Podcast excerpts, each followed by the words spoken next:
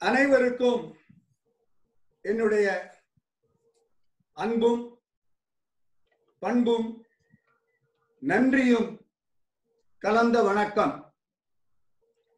Singapore Hindu அறக்கட்டளை வாரியத்தின் முழு ஒத்துழைப்பு நல்லாதரவு ஆதரவு இவற்றுடன் கம்பராமாயண வகுப்பு சென்ற வாரம் தொடங்கப்பட்டது. ஜூன் மாதம் நாலாம் தேதி வியாழக்கிழமை மாலை சிங்கப்பூர் நேரம் ஏழரை மணிக்கு வகுப்பு தொடங்கப்பட்டது. இந்த வகுப்பு ஒவ்வொரு வாரமும் வியாழக்கிழமை சிங்கப்பூர் நேரம் ஏழரை மணி முதல் ஒன்பது மணி வரை நடைபெறும். இந்த வகுப்பில் கலந்து கொள்ள வந்திருக்கும் உங்கள் அனைவரையும் ஒவ்வொருவருடைய பாதத்தையும் தொட்டு வணங்கி நன்றியை தெரிவித்துக் கொள்கிறேன். ஏனென்றால் நீங்கள் இல்லை என்றால் வகுப்பு இல்லை. கம்பராமாயணம் சுந்தரகாண்டத்தில் தொடங்கியுள்ளோம். நல்ல காரியம். சுந்தரகாண்டத்தில் தொடங்குவது வழக்கம். கடல் தாவு படலம் முதல் படலம். அதில் சென்ற வகுப்பில் என்ன நிகழ்ந்தது என்பதை ஒரு மிகச்சிறிய பார்வை ஒன்று பார்த்துவிட்டு இன்றைய வகுப்புக்குள் செல்லலாம். அங்கதன் தலைமையில் ஒரு குழு சுக்ரீவனால் தென் திசைக்கு அனுப்பப்படுகிறது சீதையை தேடும் முயற்சியில்.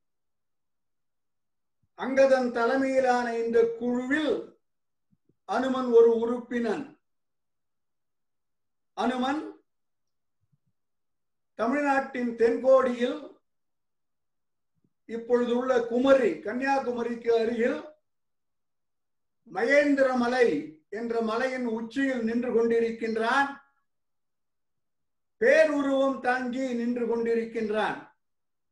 பேருருவம் என்பது விஸ்வரூபம் என்ற வடமொழியின் தமிழாக்கம் பேருருவம். அவன் கடல் தாவுவதற்கு தயாராக நின்று கொண்டிருக்கின்றான்.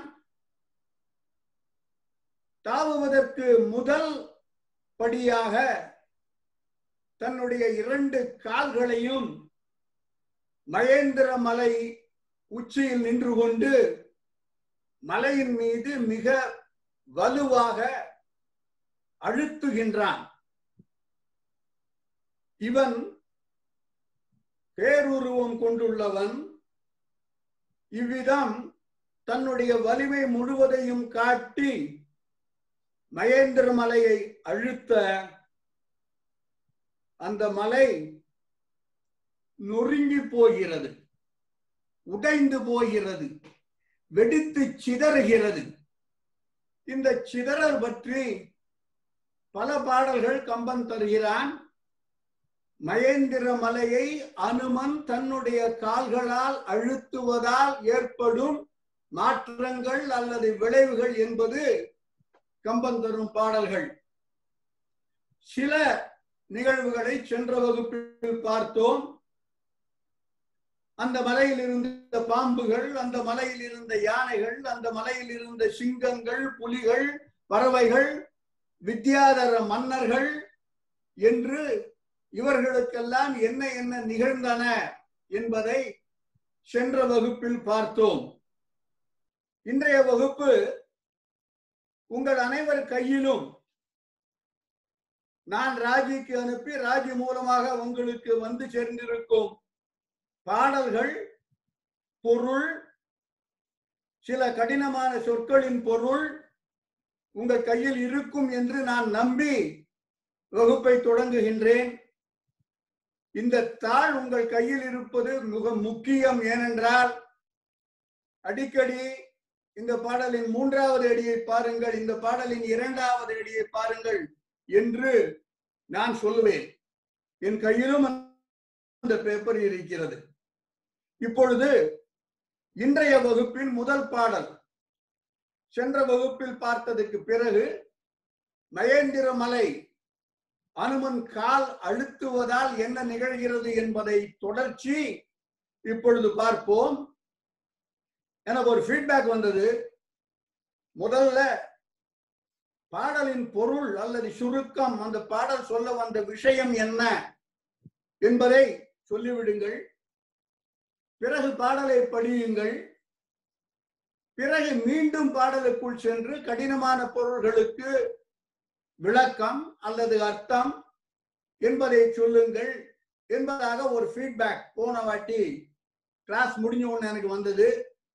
சொன்னவங்க மிஸ்ஸஸ் லக்ஷ்மி ஜெயச்சந்திரன் அவர்கள். அந்த மெத்தட்ல ஃபாலோ பண்ணலான்னு நான் இன்றைக்கு இருக்கேன். ஸோ முதல் பாடல் சொல்லும் செய்தி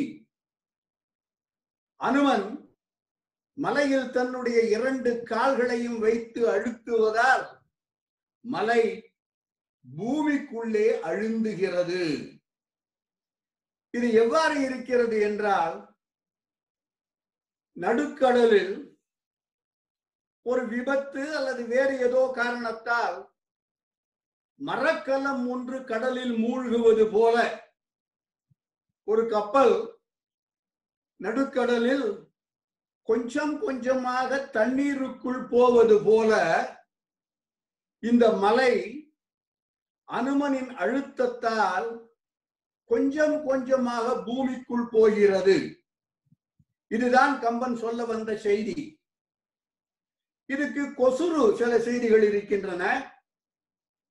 கப்பல் அந்த காலத்து கப்பல். டீசல் இன்ஜின்லாம் கிடையாது. சோ பாய்மர கப்பல். பாய்மர கப்பலுக்கு அந்த பாய்களை கட்டுவதற்காக ஒரு தூண் ஒண்ணு. கப்பலின் மேல் தளத்தில் உயரமாக நின்று கொண்டிருக்கும். இங்கே மலை அந்த கப்பலுக்கு ஓமை கடல் தண்ணீர் நிலத்திற்கு ஓமை கப்பலின் மேலே தூணாக நிற்கக்கூடிய அந்த பாய்மர தூணுக்கு அனுமன் ஓமை. கப்பல் கப்பலின் மேல் பாய்மர தூண் கப்பல் தண்ணீரில் மூழ்கி கொண்டிருக்கிறது. மலை மலை பூமிக்குள் போய் கொண்டிருக்கிறது. மலையின் மீது அனுமன் அந்த பாய்மர தூண் போல நிற்கின்றான். இவ்விதம் அந்த மலை கொஞ்சம் கொஞ்சமாக பூமிக்குள் போவதால் வானத்திற்கும் மலைக்கும் உண்டான இடைவெளி அதிகமாகிக் கொண்டே போகிறது. இது வானத்தில் இருக்கும் நட்சத்திரங்கள் சூரிய சந்திரன் மேகம் இவை இந்த மலையை நீங்கி போவது போல காட்சியளிக்கிறது என்கிறான் கம்பன். நட்சத்திரம் மேகம் எல்லாம் அங்கதான் இருக்கு. அவை நீங்கி போகவில்லை. மலை தாழ்வதால் அந்த இடைவெளி அதிகரிப்பதால் அந்த வானத்தில் உள்ளவை நீங்கி போவது போல காட்சியளிக்கிறது என்பது பாடலின் சாரம். முதல் பாடல். தாரகை சுடர்கள் மேகம் என்றிவை தவிர தாழ்ந்து. தாரகை சுடர்கள் மேகம் என்றிவை தவிர தாழ்ந்து. பாரிடை அழுந்துகின்ற படர் நெடும் பனிமா குன்றம் கூர் உகிர் கோவத்தோளான் கும்பென குமிழி பொங்க ஆர்கலி அழுவத்து ஆழும் களம் எனல் ஆயிற்று அன்றே. இது பாடல். பாடலின் இறுதி வடி இறுதி வரி இறுதி சொற்கள் களம் எனல் ஆயிற்று அன்றே. களம் என்றால் மரக்கலம். ஒரு மலக் மரக்கலம் போல இந்த மலை ஆயிற்று. எப்பேற்பட்ட மரக்கலம் ஆர் கலி அழுவத்து ஆழும் களம் அழுவம் என்றால் கடல். ஆழம் என்று பொருள் கடல் என்றும் பொருள். ஆர்த்தல் என்றால் மிகுதல். கலித்தல் என்றால் ஒலித்தல். ஆர் கலி அழுவத்து. அழுவம் என்பது கடல் என்று சொன்னேன் கலித்தல் ஒலித்தல் அலைகளால் எப்பொழுதும் சப்தம் எடுத்துக்கொண்டே இருக்கும் கடல். சப்தம் மிகுந்த கடல். அந்த கடலுக்குள் மரக்கலம் போவது போல என்பது இறுதி வரி சொல்லும் செய்தி. அனுமன் மரக்கலத்தில் பாய் மரம் போல தூண் போல மலையின் மீது நின்று கொண்டிருக்கிறான். அவனுக்கு அடைமொழி தருகிறான் கம்பன் எப்பேற்பட்டவன் அனுமன்? சில சொற்கள் புதியதாக உங்களுக்கு மூன்றாவது அடியில் இருக்கின்றேன். கூர் உகிர் குவவு தோளான். கூர் என்பது கூர் கூர்மையான. உகிர் என்பது நகம். கூர்மையான நகமுடையவன் அனுமன் கூர் உகிர். குவவுதல் என்றால் திரளுதல் செரித்தல் மிகுதல். அவனுடைய தோல் செறிந்த மிகுந்த வலிமையான உயரமான தோல். கூர் உகிர் குவவு தோளான் அவன் அனுமன். கூம்பு என்பது மரக்கலத்தின் பாய்மரம். அந்த பாய்மரத்தின் தூண். கூம்பு என இவன் நிற்கிறான். குமிழி பொங்க என்பது கடல் நீர் பொங்கி வருகிறது. இது மரக்கலம் தண்ணீருக்குள் மூழ்வது போல. இதற்கு காரணம் பாரிடை அழுந்துகின்ற படர் நெடும் பனி மா குன்றம். இரண்டாவது வரி. பாரிடை அழுந்துகிறது. நிலத்திற்குள்ளே பாரென்றால் நிலம் பாரென்றால் உலகம் என்று பொருள் இந்த இடத்தில் நிலம் என்று பொருள் நிலத்திற்குள் அழுந்துகின்றது இந்த மலை. அந்த மலையை பற்றி கம்பன் சின்னதா நாலு அடைமொழி கொடுக்கிறான் பாருங்க. குன்றம் என்பது மலை. படர் நெடும் பனி மா குன்றம். படர் குன்றம். விசாலமான பெரிய அகலமான படர்ந்துள்ள குன்றம். படர் குன்றம் நெடுங்குன்றம் உயரமான குன்றம் பனிக்குன்றம் குளிர்ச்சியான குன்றம் மா குன்றம் அளவில் மிக பெரியது இமயமலை போல மேருமலை போல படர் நெடு படர் நெடும் பனிமா குன்றம் அது இந்த மகேந்திர மலை. இது இவ்விதம் தாழ்வதால் தாரகை விண்மீன்கள் நட்சத்திரங்கள் சுடர்கள் சந்திரன் சூரியன் என்ற இரண்டு சுடர்கள் மேகம் என்று இவை தவிர நீங்கி போகின்றன அகன்று போகின்றன தூரத்தே தொலைவில் செல்கின்றன. ஏனென்றால் மலை தாழ்கிறது எனவே இவை நீங்கி போவது போல காட்சியளிக்கின்றது இது பாடல் சொல்லும் சாராம்சம். பாடலை மீண்டும் ஒரு முறை பார்த்துவிட்டு அடுத்த பாடலுக்கு போகலாம். தாரகை சுடர்கள் மேகம் என்றிவை தவிர தாழ்ந்து பாரிடை அழுந்துகின்ற படர் நெடும் பனிமா குன்றம் கூறுகிர் குவவு தோளான் கூம்பெற குமிழி பொங்க ஆர்கலி அழுவத்து ஆழும் களம் என ஆயிற்றன்றே. இந்த மலை இவ்வாறு பூமிக்கு உள்ளே செல்கிறது. அனுமன் தன்னுடைய காலை வைத்து அழுத்துவதால் புறப்பட தயாராக இருக்கும் நிலை புறப்படுவதற்கான ஒரு முன்னேற்பாடு காலை அழுத்து ரெடியாருது அதை பண்ணுகிறான் அதனுடைய விளைவு. அடுத்த விளைவு அந்த மலையிலிருந்து அருவி கொட்டுகிறது. அடுத்த பாடலுக்கு போக போறேன். மலையில் அந்த பாடலின் சாராம்சம் மலையிலிருந்து அருவி கொட்டுகிறது. இது பார்ப்பதற்கு அந்த மலையை ஒரு மனித உடலாக கம்பன் கற்பனை செய்து கொண்டு அந்த உடல் கிழிந்து போய் அந்த உடல் பிளவுபட்டு ரத்தம் சொரிவது போல அந்த மலையில் இருந்து அருவி விழுவது இவனுக்கு தென்படுகிறது கம்பனுக்கு. அதை சொல்கின்றான் மலையில அருவின்னு எதுவும் இல்லை. நிறைய சுனைகள் இருக்கின்றன. சுனை என்பது சுனைனாலே உங்களுக்கு புரியும். ஒரு சிறிய நீர்த்தேக்கம். நீர்த்தேக்கம்னா ரொம்ப பெருசா இமேஜின் பண்ணிக்காதீங்க. ஒரு சிறிய குளம் ஒரு சிறிய குட்டை. தண்ணீர் இருக்கும் ஒரு சிறு பரப்பு நீர் பரப்பு அது மலையில் இருக்கிறது. சுனை என்கிறோம். அந்த சுனை இப்பொழுது என்ன ஆகிறது? மலை பிளவுபடாமல் வெடிக்காமல் சிதறாமல் இருந்தால் சுனை சுனையாகவே இருக்கும். இப்பொழுது மலை வெடித்து சிதற மலை பிளவுபட அந்த சுனையின் கரைகள் உடைந்து போகின்றன. சுனையின் தண்ணீர் கரைகளை உடைத்து கொண்டு அருவி மாதிரி கொட்டுகிறது. இந்த சுனையின் தண்ணீர் செந்நிறமாக இருக்கிறது. அதனாலதான் பார்க்கறதுக்கு ரத்தம் வர்ற மாதிரி இருக்கு. ஏன் செந்நிறமாக இருக்கிறது இந்த சுனையின் நீர் என்றால் அந்த மலையில் இருக்கும் பலவிதமான பொருட்கள் இந்த சுனை நீரில் சேர்ந்து அந்த பொருட்கள் இந்த சுனை நீரில் ஆடி இது கம்பனுடைய வார்த்தை அதனால் அந்த சுனை நீர் செந்நிறமாக இருக்கிறது.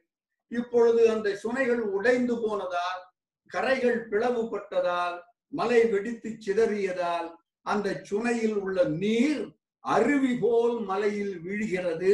அது பார்ப்பதற்கு அந்த மலையாகிய உடல் கீறப்பட்டு பிளவுபட்டு ரத்தம் சொரிவது போல காட்சியளிக்கிறது என்கிறான் கம்பன். பாடலை பார்ப்போம். தாதுகு நறுமன் சாந்தம் குங்குமம் குலிகம் தன் தேன் போதுகு புலந்தாதென்று தொடக்கத்தையாவும் பூசி மீதுரு சுனை நீராடி அருவி பாய் உலகின் வீழ்வ ஓதிய குன்றம் கீண்டு குருதி நீர் சொரிவது ஒத்த. குருதி நீர் சொரிவது ஒத்த.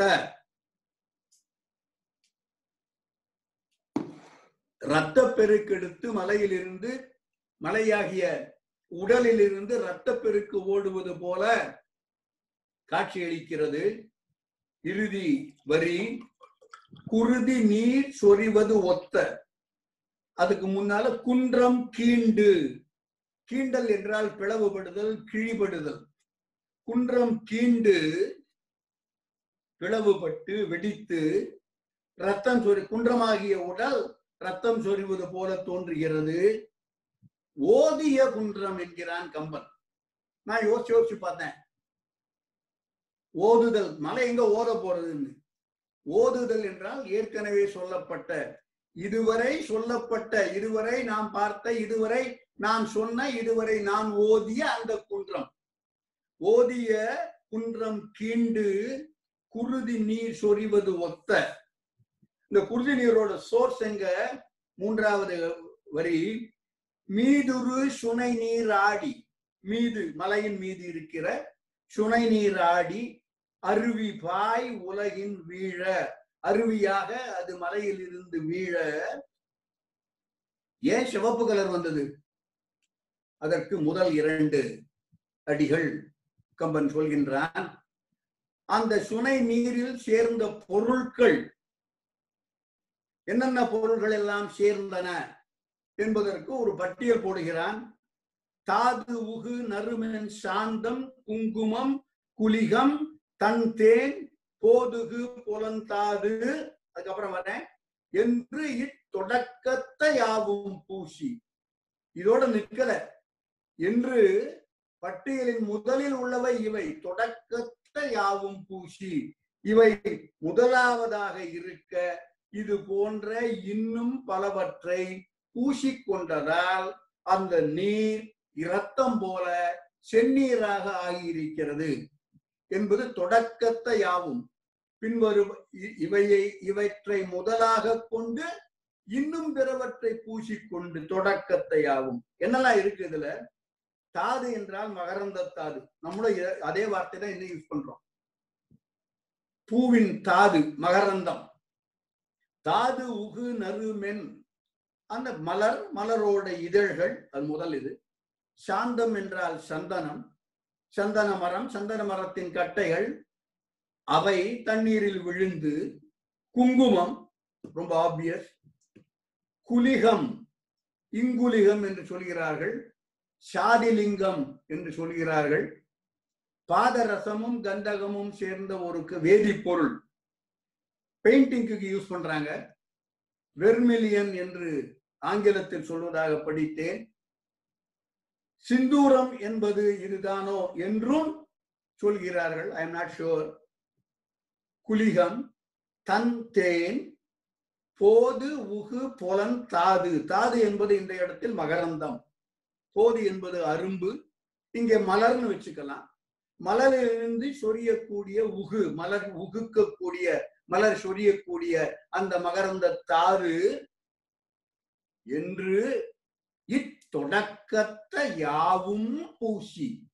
இவற்றை முதலாக கொண்டு இவை போன்ற பிற பலவற்றையும் பூசியதால் சுனையின் நீர் செந்நீராக ஆகி மலை பிளவுபடுவதால் சுனைகள் உடைபட்டு கரை உடைபட்டு அருவியாக கொட்டுகின்றது என்பது அனுமன் மகேந்திரமலையின் காலை காலால் அழுத்துவதால் நிகழும் மற்றும் ஓர் நிகழ்வு தாதுகு நறுமன் சாந்தம் குங்குமம் குலிகம் தந்தேன் போதுகு புலந்தாதென்று தொடக்கத்தை யாவும் பூசி மீதுரு சுனை நீராடி அருவிபாய் உலகின் வீழ்வ ஓதிய குன்றம் கீண்டு குருதி நீர் சோய்வது ஒத்த.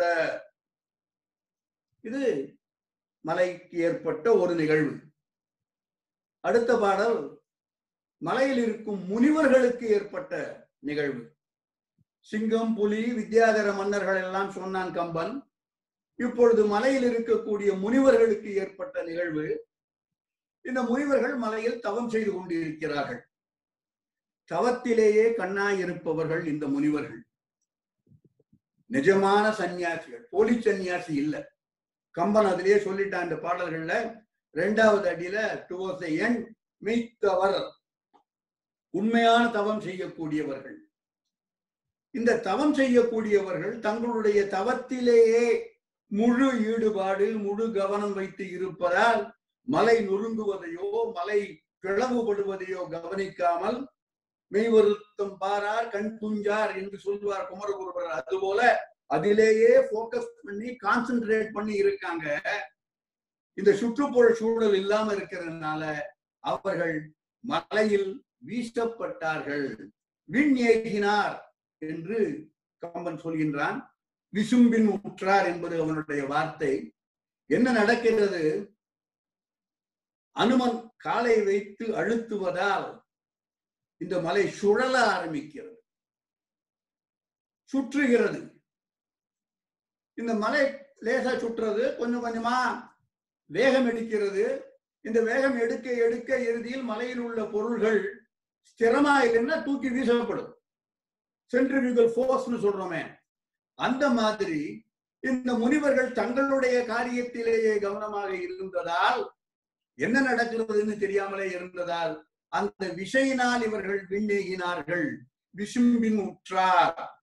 உண்மையான தவசிகள் இவ்விதம் இவர்கள் விண் விண் ஏகினார்கள். உடம்போடு போறாங்க. ஏன்னா இவங்க இதுக்கு தயாரா இல்ல. அவங்க பாட்டு தவம் பண்ணிட்டு இருக்காங்க வேகத்துல வீசப்படுகிறார்கள். அதனால் உடம்போடு விண் ஏகினார்கள் உடம்போடு விண் ஏகுவது என்பது நடவாத காரியம். உடம்பு கீழே இருக்கும் உயிர் மட்டும்தான் மேல போகும். இவர்கள் உடம்போடு விண்ணெய்கினார் போல காணப்பட்டார்கள் என்பது கம்பன் சொல்லும் செய்தி.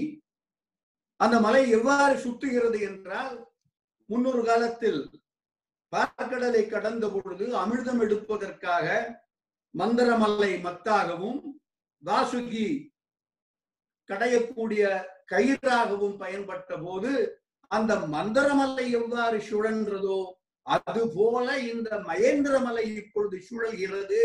அதனால் முனிவர்கள் உண்மையான தவசிகள் அவரவர்கள் காரியத்தை பண்ணி கொண்டிருப்பவர்கள் சில தபதபம் முடிந்தது சில இது முடியல பாதியில இருக்கு அப்படியே அப்படி இருந்த நிலைமையில் அவர்கள் விசும்பின் உற்றார்? அவங்களா போல இந்த வேகத்தால் அவர்கள் விண்ணேகினார்கள் என்று கொள்ளலாம். பாடலை பார்ப்போம். கடலுரு மத்திது என்ன? கருவறை திரியும் காலை. மிடலுரு புலன்கள் வென்ற மெய்த்தவர் விசும்பின் உற்றார். திடலுரு கிரியில் தத்தம். செய்வினை முற்றி முற்றா உடலுரு பாசம் வீசாது உம்பர் செல்வாரை ஒத்தார். உம்பர் செல்வாரை ஒத்தார். உடல் என்னும் பாசத்தை துறக்காமல் உடலோடு விண்ணேகுபவர்கள் போல உடல் உரு பாசம் வீசாத உம்பர் செல்வாரை ஒத்தார். உடலோடு உம்பர் செல்வாரை போல அந்த முனிவர்கள் விசும்பின் உற்றார். ஏனென்றால் கடல் உரு மத்து இது. திருப்பார்கடலை கடந்த போது மத்தாக இருந்த மகேந்திர மந்திரமலையைப் போல இந்த மகேந்திரமலை சுற்றுவதால் கடல் உரு மத்து இது என்ன? கரு வரை திரியும் காலை. திரிதல் என்றால் சுற்றுதல் சுழலுதல். கரு வரை. வரை என்றால் மலை.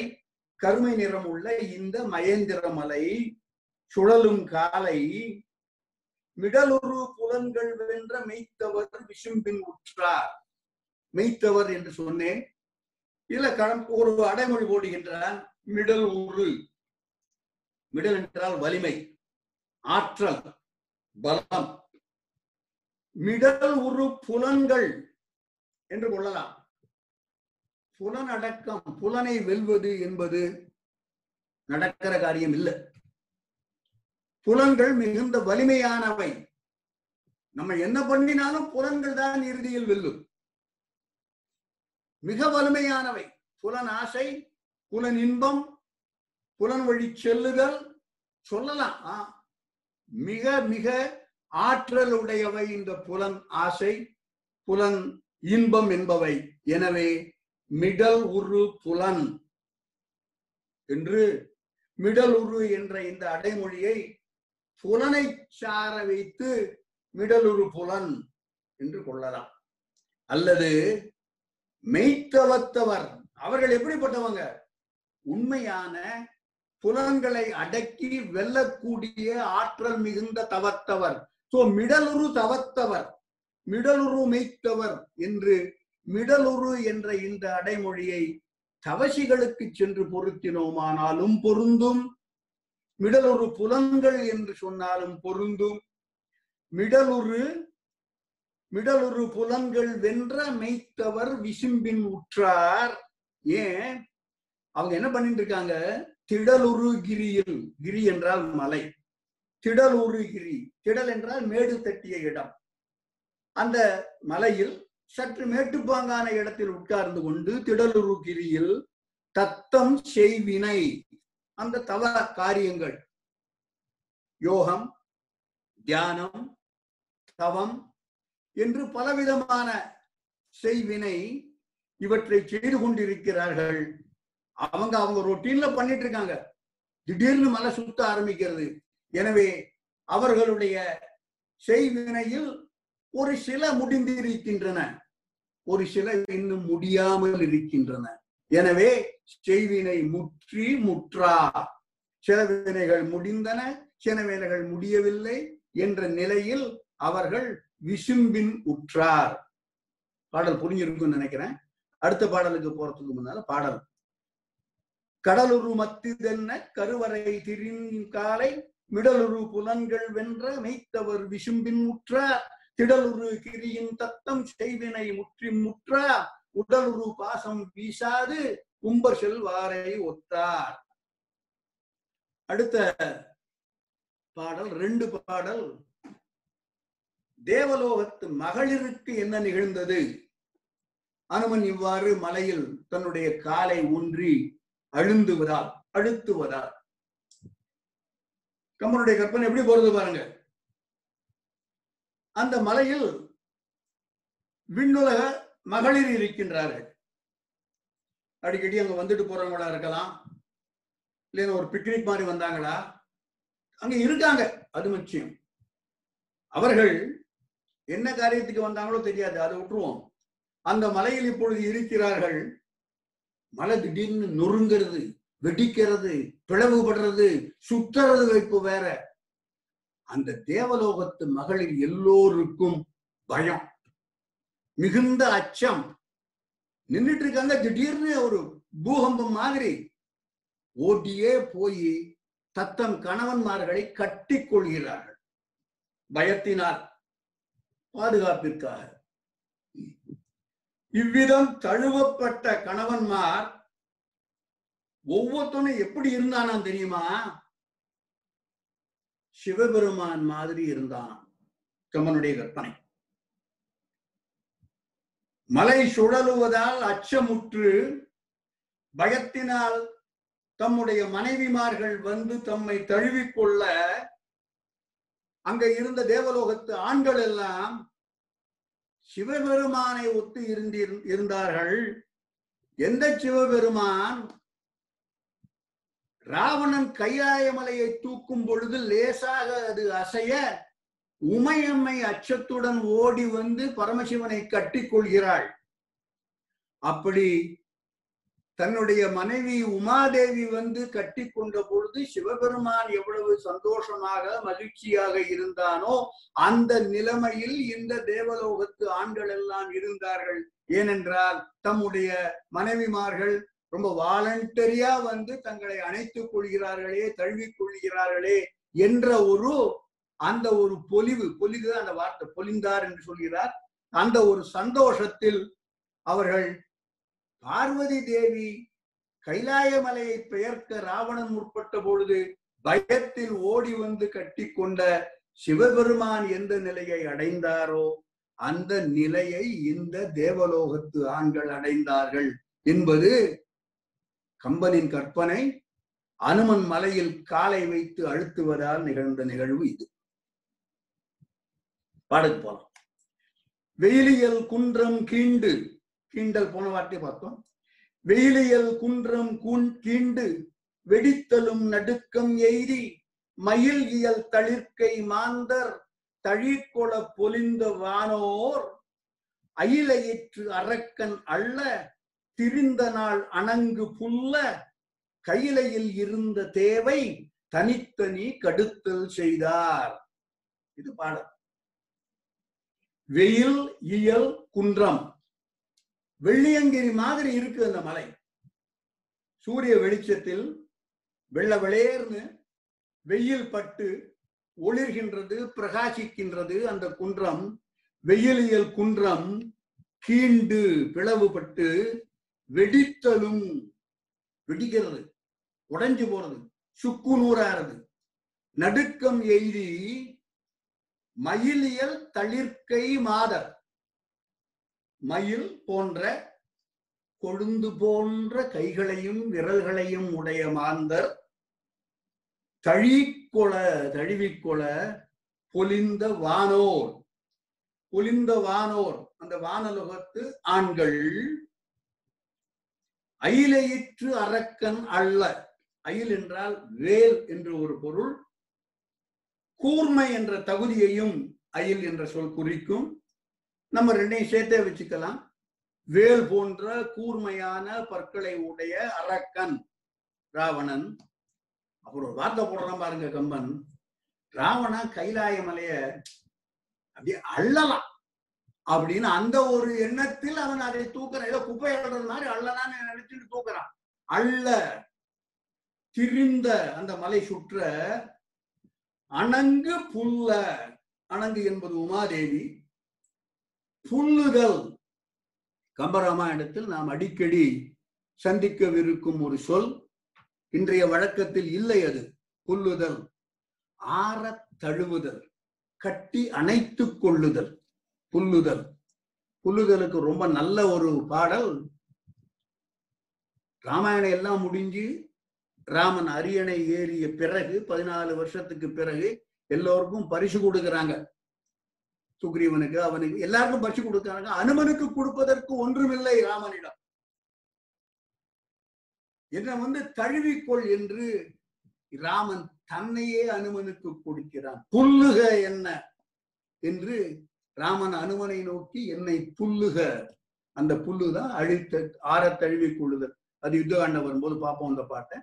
அயில் ஈற்று அரக்கன் அல்ல கூர்மையான பற்களை உடைய அரக்கன் இராவணன் அல்ல திரிந்த நாள் அணங்கு புல்ல கையிலையில் இருந்த தேவை. தேவை என்பது தேவன் தேவு என்றால் தெய்வம். தேவை கடுத்தல் செய்தார். கடுத்தல் செய்தார் என்றால் ஒத்து இருந்தார்கள். நிகரானார்கள். அவரை போல இருந்தார்கள். தனித்தனி கடுத்தல் செய்தார். ஒவ்வொரு ஆளும் ஒவ்வொரு சிவபெருமான் ஆயிட்டான். ஏன்னா அவனுக்கு அவனுடைய உமையம்மை வந்து தழுவிக் கொள்கிறாள். இது கம்பனுடைய கற்பனை.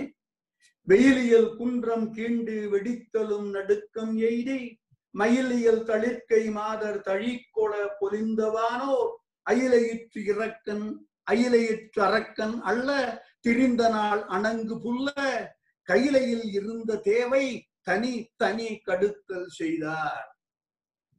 இது தேவலோக மகளிருக்கு ஒரு ஒரு குழு ஒரு செட் ஆஃப் தேவலோக மகளிர். இன்னொரு குரூப் இருக்கு. அந்த குரூப்புக்கும் இதே மாதிரி ஒரு நிகழ்வு நிகழ்கிறது அதை அடுத்த பாடலில் சொல்கின்றான் கம்பன்.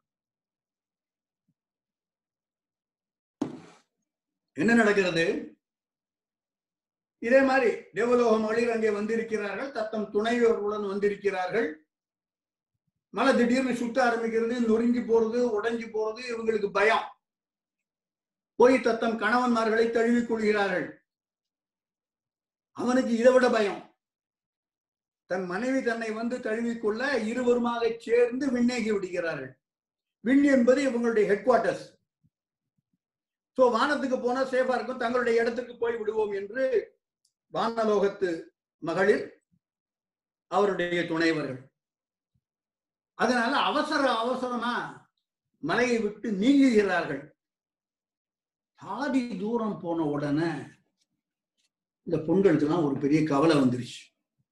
இப்போ நம்ம இந்த காலத்துல படுற அதே மாதிரி கவலை தான் பாதி தூரம் ஏர்போர்ட்டுக்கு போகும்போது கேஸ் ஆஃப் பண்ணோமா? நியூஸ் பேப்பரை நிறுத்த சொல்லி சொல்லிட்டோமா இல்லையா? என்பது போன்ற இக்காலத்து கவலைகள் போல அக்காலத்து கவலை இந்த பெண்களுக்கு ரொம்ப அவசரமா புறப்பட்டு வந்துட்டோமே. நம்ம தங்கியிருந்த இடத்துல கூண்டுக்குள்ள ஒரு கிளியை பூட்டி வைத்திருந்தோமே அடைத்து வைத்திருந்தோமே. அதை திறந்து அந்த பறவையும் போற மாதிரி திறக்காம அந்த பறவைக்கு விடுதலை கொடுக்காம வந்துட்டோமே என்று அந்த கிளியை நினைத்து வருந்துகிறார்கள் இந்த பெண்கள். அவ்வளவு அவசரத்தை கிளம்பிட்டாங்க. மலையை விட்டு தங்களுடைய இடத்திற்கு. இது கம்பன் தோறும். எல்லாம் கம்பனுடைய கற்பனை. பாடலை பாடிப்போம். ஊரிய நரவும் உற்ற குற்றமும் உணர்வை உண்ண சீரிய மனத்தர் தெய்வ மடந்தையர் ஊடல் தீர்வுற்று ஆரினர் அஞ்சுகின்றார் அன்பரை தழுவி உம்பர் ஏறினர் இட்டு நீத்த பைங்கிழிக்கு இறங்குகின்றார். இதான் பாடம் இட்டு நீத்த பைங்கிழிக்கு இறங்குகின்றார். இட்டு கூண்டிற்குள்ளே இட்டு நீத்த அவசர அவசரமாக நீங்கி வந்து விட்டோமே இட்டு நீத்த பைங்கிழிக்கு இறங்குகின்றார். எப்போ? ஏறினர் உம்பர் ஏறினர். நாலாவது லைன் மூணாவது லைன்ல கடைசி வார்த்தை உம்பர். உம்பர் ஏறினர். உம்பர் என்றால் விண்ணுலகம் வானுலகம் தெய்வலோகம். அந்த தேவலோகத்துக்கு ஏறி போறாங்க. அப்போ ஞாபகம் வருது ஐயோ இந்த கிளிய விடுதிக்கு மறந்து விட்டோமே என்று அந்த கிளிக்காக இறங்குகிறார்கள். இந்த பெண்களுக்கு இந்த மலையெல்லாம் திரிவதற்கு முன்னால் அசைவதற்கு முன்னால் ரொம்ப கோபத்துல இருந்தாங்க தங்களுடைய கணவன்மான் மீது. ஏனென்றால் அவன் அவன் கல்லு குடிச்சிட்டு வந்திருக்கான். அது மட்டும் இல்ல இந்த பெண்டிருப்பால் அவன் அவன் ஏதோ தப்பு பண்ணியிருக்கான். ஏதோ பிழை செய்திருக்கிறார்கள். தங்களுடைய காதலியிடமோ துணைவியிடமோ மனைவியிடமோ. கல்லு குடிச்சிருக்காங்கிற ஒரு கோபம் ஒண்ணு. ஊரிய நரவும் குற்ற குற்றமும் ஊரிய நரவு நரவு என்றால் கல். உடம்புல ஊறி போயிருக்க இந்த கல் இல்லைன்னா ஏற்கனவே நாள்பட்ட கல் ஊறின கல்லை குடித்திருக்கிறான். ஊரிய நரவும் உற்ற குற்றமும் உணர்வை உண்ண இதுதான் அவங்களுடைய சிந்தையில் இருந்தது வேற எதுவுமே இல்லை. சிந்தையை முழுவதுமாக அவன் செய்த குற்றமும் அவன் கல் கொடுத்திட்டு வந்திருக்கிறானே என்ற எண்ணமும் உணர்வை உண்ண சீரிய மனத்தர். அதனால கோபம் கொண்ட அந்த யாரு? தெய்வமடந்தையர். ஊடல் தீர்வுற்று ஆறினர். கோபம் போயிடுத்து. அஞ்சுகின்றார். அன்பரை தழுவி உம்பர் ஏறினர். காரணம் இந்த மலையின் அசைவு. இது மலைக்கு நிகழ்ந்த நிகழ்வுகள். அனுமன் தன்னுடைய காலை வைத்து அழுத்துவதால் மலைக்கு ஏற்பட்ட நிகழ்வாக ஒரு பத்து பாடல் கம்பன் சொல்லியிருக்கான். நம்ம நினைக்கிற மாதிரி கடலை தாண்டினா இங்கிருந்து ஜம்ப் பண்ணா அங்க போய் இலங்கையில குதிச்சாங்கிற மாதிரி இல்லை. தொண்ணூத்தி நாலு பாடல் கடல் தாவல் படலை மட்டும் ஒரு பத்து பாடல் மலைக்கு என்ன நிகழ்ந்தது? அல்லது மலையில் ஏற்பட்ட மற்ற மிருகங்களுக்கு தேவ மகளிருக்கு முனிவர்களுக்கு என்ன நிகழ்ந்தது என்று கம்பன் சொல்லிக் கொண்டு போகிறான். இப்பொழுது அனுமன் புறப்பட தயாராக நிற்கிறான். அவனுக்கு எல்லோரும் ஆசி சொல்கிறார்கள். அவனை வாழ்த்தி போயிட்டு வா. ஜாகிரதையா போயிட்டு வா. பத்திரமா போயிட்டு வா. வெற்றிகரமாக திரும்புவா என்று போன்ற வார்த்தைகளை சொல்கிறார்கள். யாரெல்லாம் சொல்றா? அதை முதல் பாட்டுல பார்ப்போம். என்ன நிகழ்கிறது என்றால் அனுமன் இவ்வாறு தயாராக நிற்க விண்ணுலகத்தோர் பல முனிவர்கள் மற்றும் மண்ணுலகத்தோர் பாதாள லோகத்தோர் ஆகிய எல்லோரும் கூடி மலர் கொத்துகளை அவன் மீது வீசி சந்தனத்தை வாரி அவன் மீது தெளித்து வாசம் மிகுந்த வண்ண பொடிகளை அவன் மீது தூவி அறிவுள்ளவனே கல்விமானே சென்று வா என்று அவர்கள் ஆசி சொல்ல அனுமன் தயாரானான். இதுதான் பாடல் சொல்லும் கருத்து அல்லது பாடலின் சாராம்சம். இத்திரம் நிகழும் வேலை இமயவர் முனிவர் மற்றும் முத்திரத்துலகத்தாரும் முறை முறை விரைவில் முறை முறை விரைவில் மொய்த்த தொத்துரு மலரும் சாந்தும் சுண்ணமும் இணைய தூவி வித்தக சேரி என்றார். வீரனும் விரைவது ஆனான். வீரனும் விரைவது ஆனான். இதுதான் பாடலில் சொல்லப்படும் ரொம்ப சின்ன சாராம்சம். அனுமன் தயாராக நிற்கின்றான். தயாராகிவிட்டான். அதற்கு முன்னால் சித்திரம் நிகழும் வேலை என்பது மலையில் இந்த மாதிரி சிங்கங்களுக்கு புலிகளுக்கு யானைகளுக்கு பாம்புகளுக்கு தெய்வ மகளிருக்கு இந்த மாதிரிலாம் நிகழ்ந்து கொண்டிருக்கும் பொழுது அது ஒரு பக்கம் நடக்கிறது. பேரலா இன்னொரு ஆக்டிவிட்டி இமையவர் இமைக்காதவர்கள் தேவர்கள் முனிவர் மற்றும் முத்திரத்து உலகத்தார். முத்திரம் என்பது மண்ணுலகம் விண்ணுலகம் பாதாள லோகம் மூன்று உலகங்கள். இவர்கள் முறை முறை விரைவில் மொய்த்தார். மொய்த்தார் என்றால் கூடினார்கள். முறை முறை விரைவில் மொய்த்து ரொம்ப வேகமா வராங்க. ஏன்னா நம்ம கொஞ்சம் லேட்டா போனோம்னா அதுக்குள்ள கிளம்பி போயிடுவானோன்னு வேகமா வந்து அவனுக்கு ஆசி சொல்கிறார்கள். முறை முறை என்பது ஒரு முக்கியமான வார்த்தை. கம்பன் பல இடங்களில் இந்த இந்த ஒரு குறிப்பிட்ட தன்மையை சொல்கின்றான். புரோட்டோகால் படி இமையவர்கள் முதல்ல ஆசீர்வாதம் பண்ண வேண்டியது இந்திரன். இந்திரன் அப்புறம் வருணன் அப்புறம் அக்னி அப்புறம் வாயு. அதே மாதிரி முனிவர்கள் எடுத்துக்கொண்டால் வசிஷ்டன் விஸ்வாமித்திரன் காசியபர் பரத்வாஜர் என்று ரிஷிபார் என்று முறை முறை மொய்த்தனர். அவங்களுக்கு அந்த புரோட்டோகால் படி மொய்த்தனர். இத்திரம் நிகழும் வேலை இமையவர் முனிவர் மற்றும் முத்திரத்துலகத்தாரும் முறை முறை முறைவில் விரைவில் மொய்த்தனர். மொய்த்தனர் என்றால் கூடினர். தொத்துரு மலரும். தொத்து என்றால் கொத்து. கொத்து கொத்தாக மலர்கள். சாந்து சந்தனம். சுண்ணம் வாசனை பொடி. இணைய தூவி வித்தக. இது அனுமனுக்கு அவர்கள் சொல்லும் விழி. அனுமனை கூப்பிடும் அடைமொழி.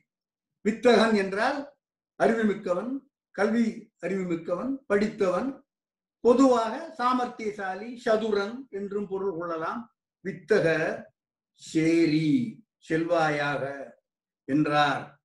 வீரனும் விரைவது ஆனான். அதுக்கு எக்ஸ்பிளனேஷன் தேவையில்லை. இத்திரம் நிகழும் வேலை இமையவர் முனிவர் மற்றும் முத்திரத்துலகத்தாரும் முறை முறை விரைவில் மொய்த்தார்.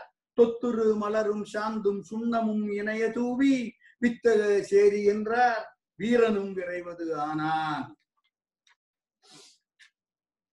சோ அனுமன் தயாரா இருக்கிறான்.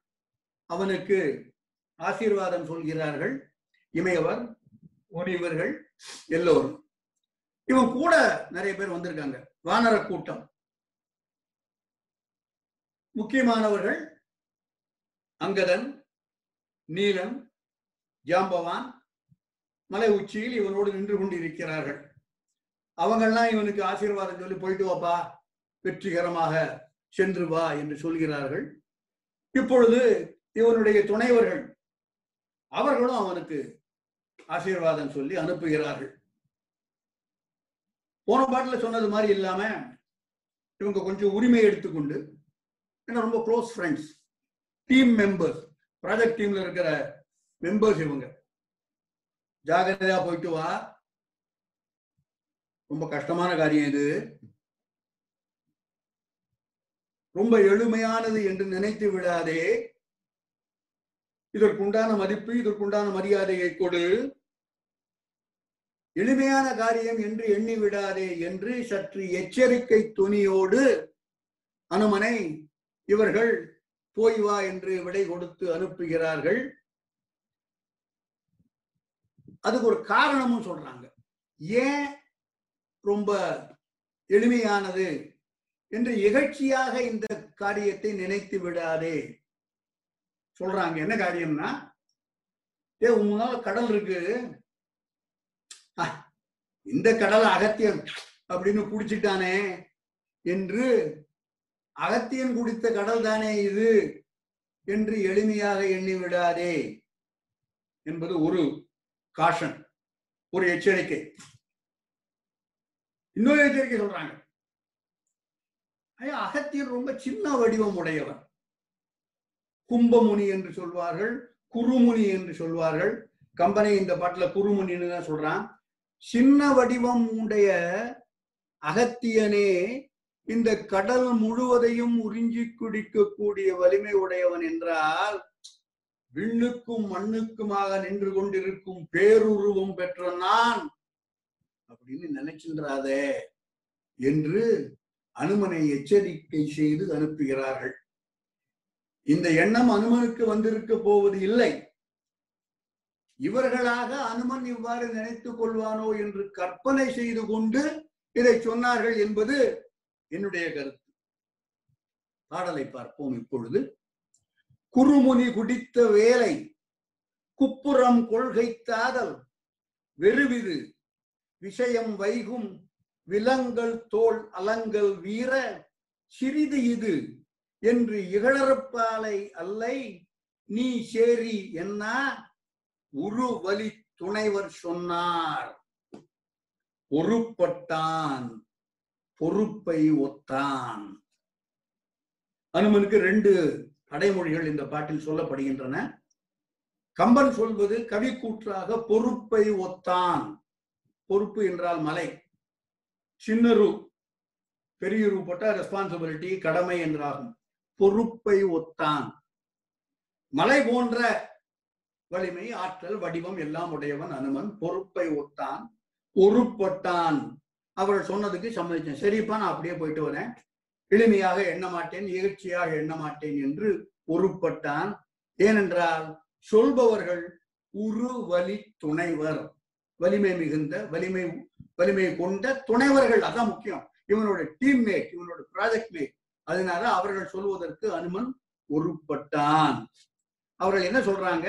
நீ சேரி நீ சென்று வா என்று சொல்கிறார்கள். குருமுனி குடித்த வேலை குருமுனி என்பவன் அகத்தியன் வேலை என்பது கடல்.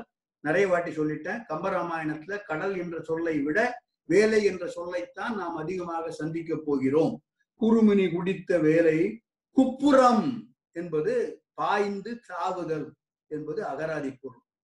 குப்புறம் கொள்கைத்து ஆதல் அந்த இது வெறுவிது சிறிதிது என்று இகழற்பாலை அல்லை. அந்த மாதிரி இகழ இகழ மாட்டை நீ அவ்வாறு செய்பவன் அல்லன் நீ போய் சேருவாயாக என்று இவர்கள் சொல்கிறார்கள்.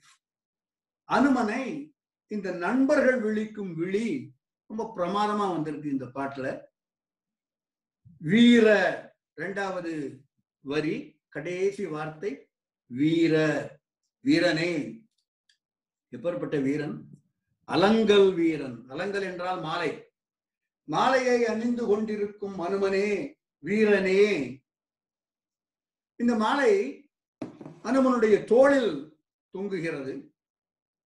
எப்பேற்பட்ட தோல் விலங்கல் தோல் விலங்கல் என்றால் மலை.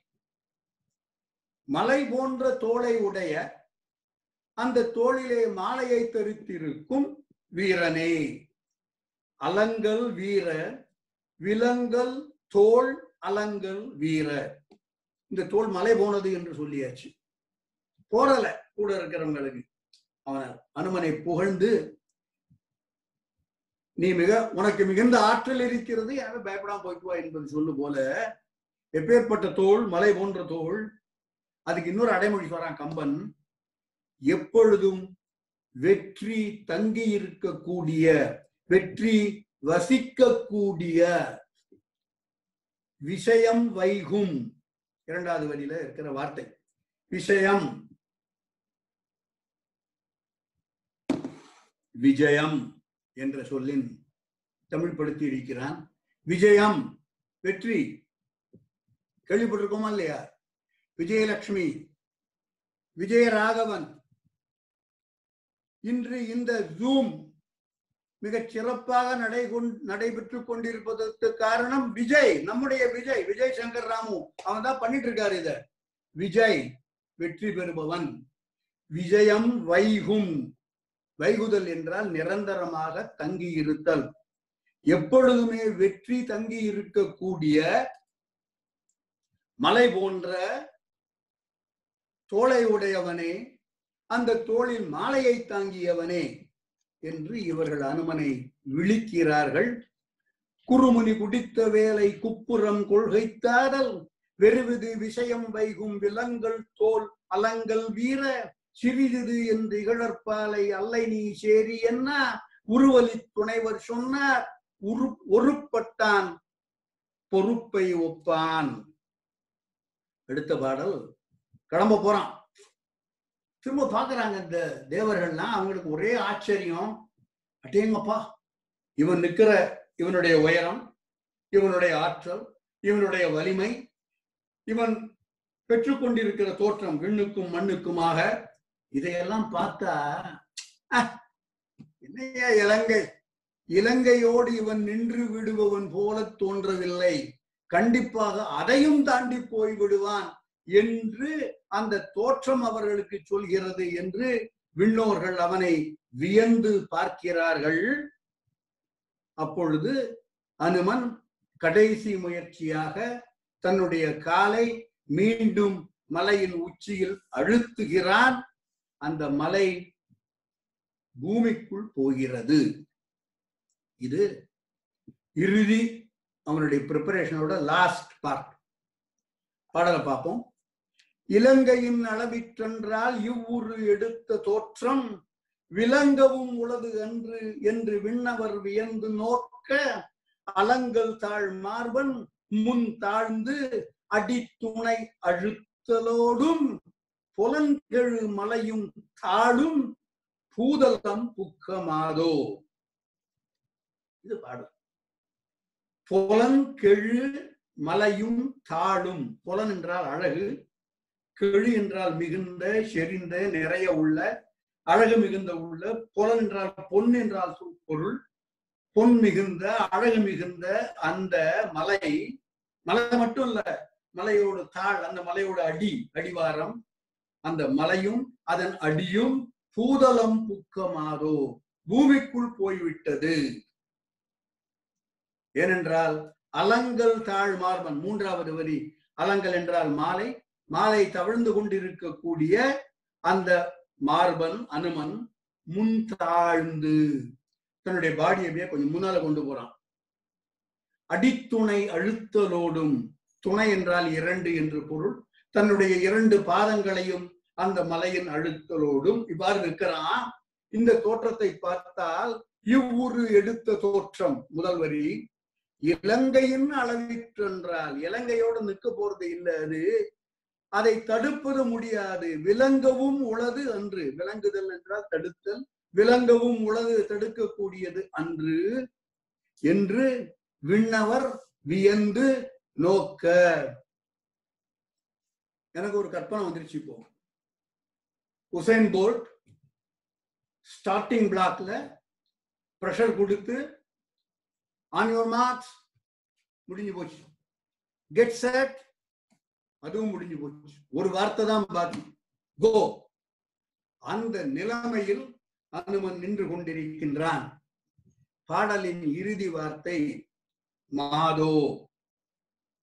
ஒரு சிறிய ஒரு ஒரு சிறிய இடைச்செருகள் என்று வைத்துக் கொள்ளலாம். போன வகுப்புல யாரோ கேட்டாங்க. மாதோ என்ற வார்த்தைக்கு என்ன பொருள் என்று? மாதோ என்பது அசைச்சொல். ஒரு ஃபில்லர் மாதிரி. பொருள் இல்லாதது ஆனால் யாப்புக்கு தேவைப்படுவது மாதோ என்பது.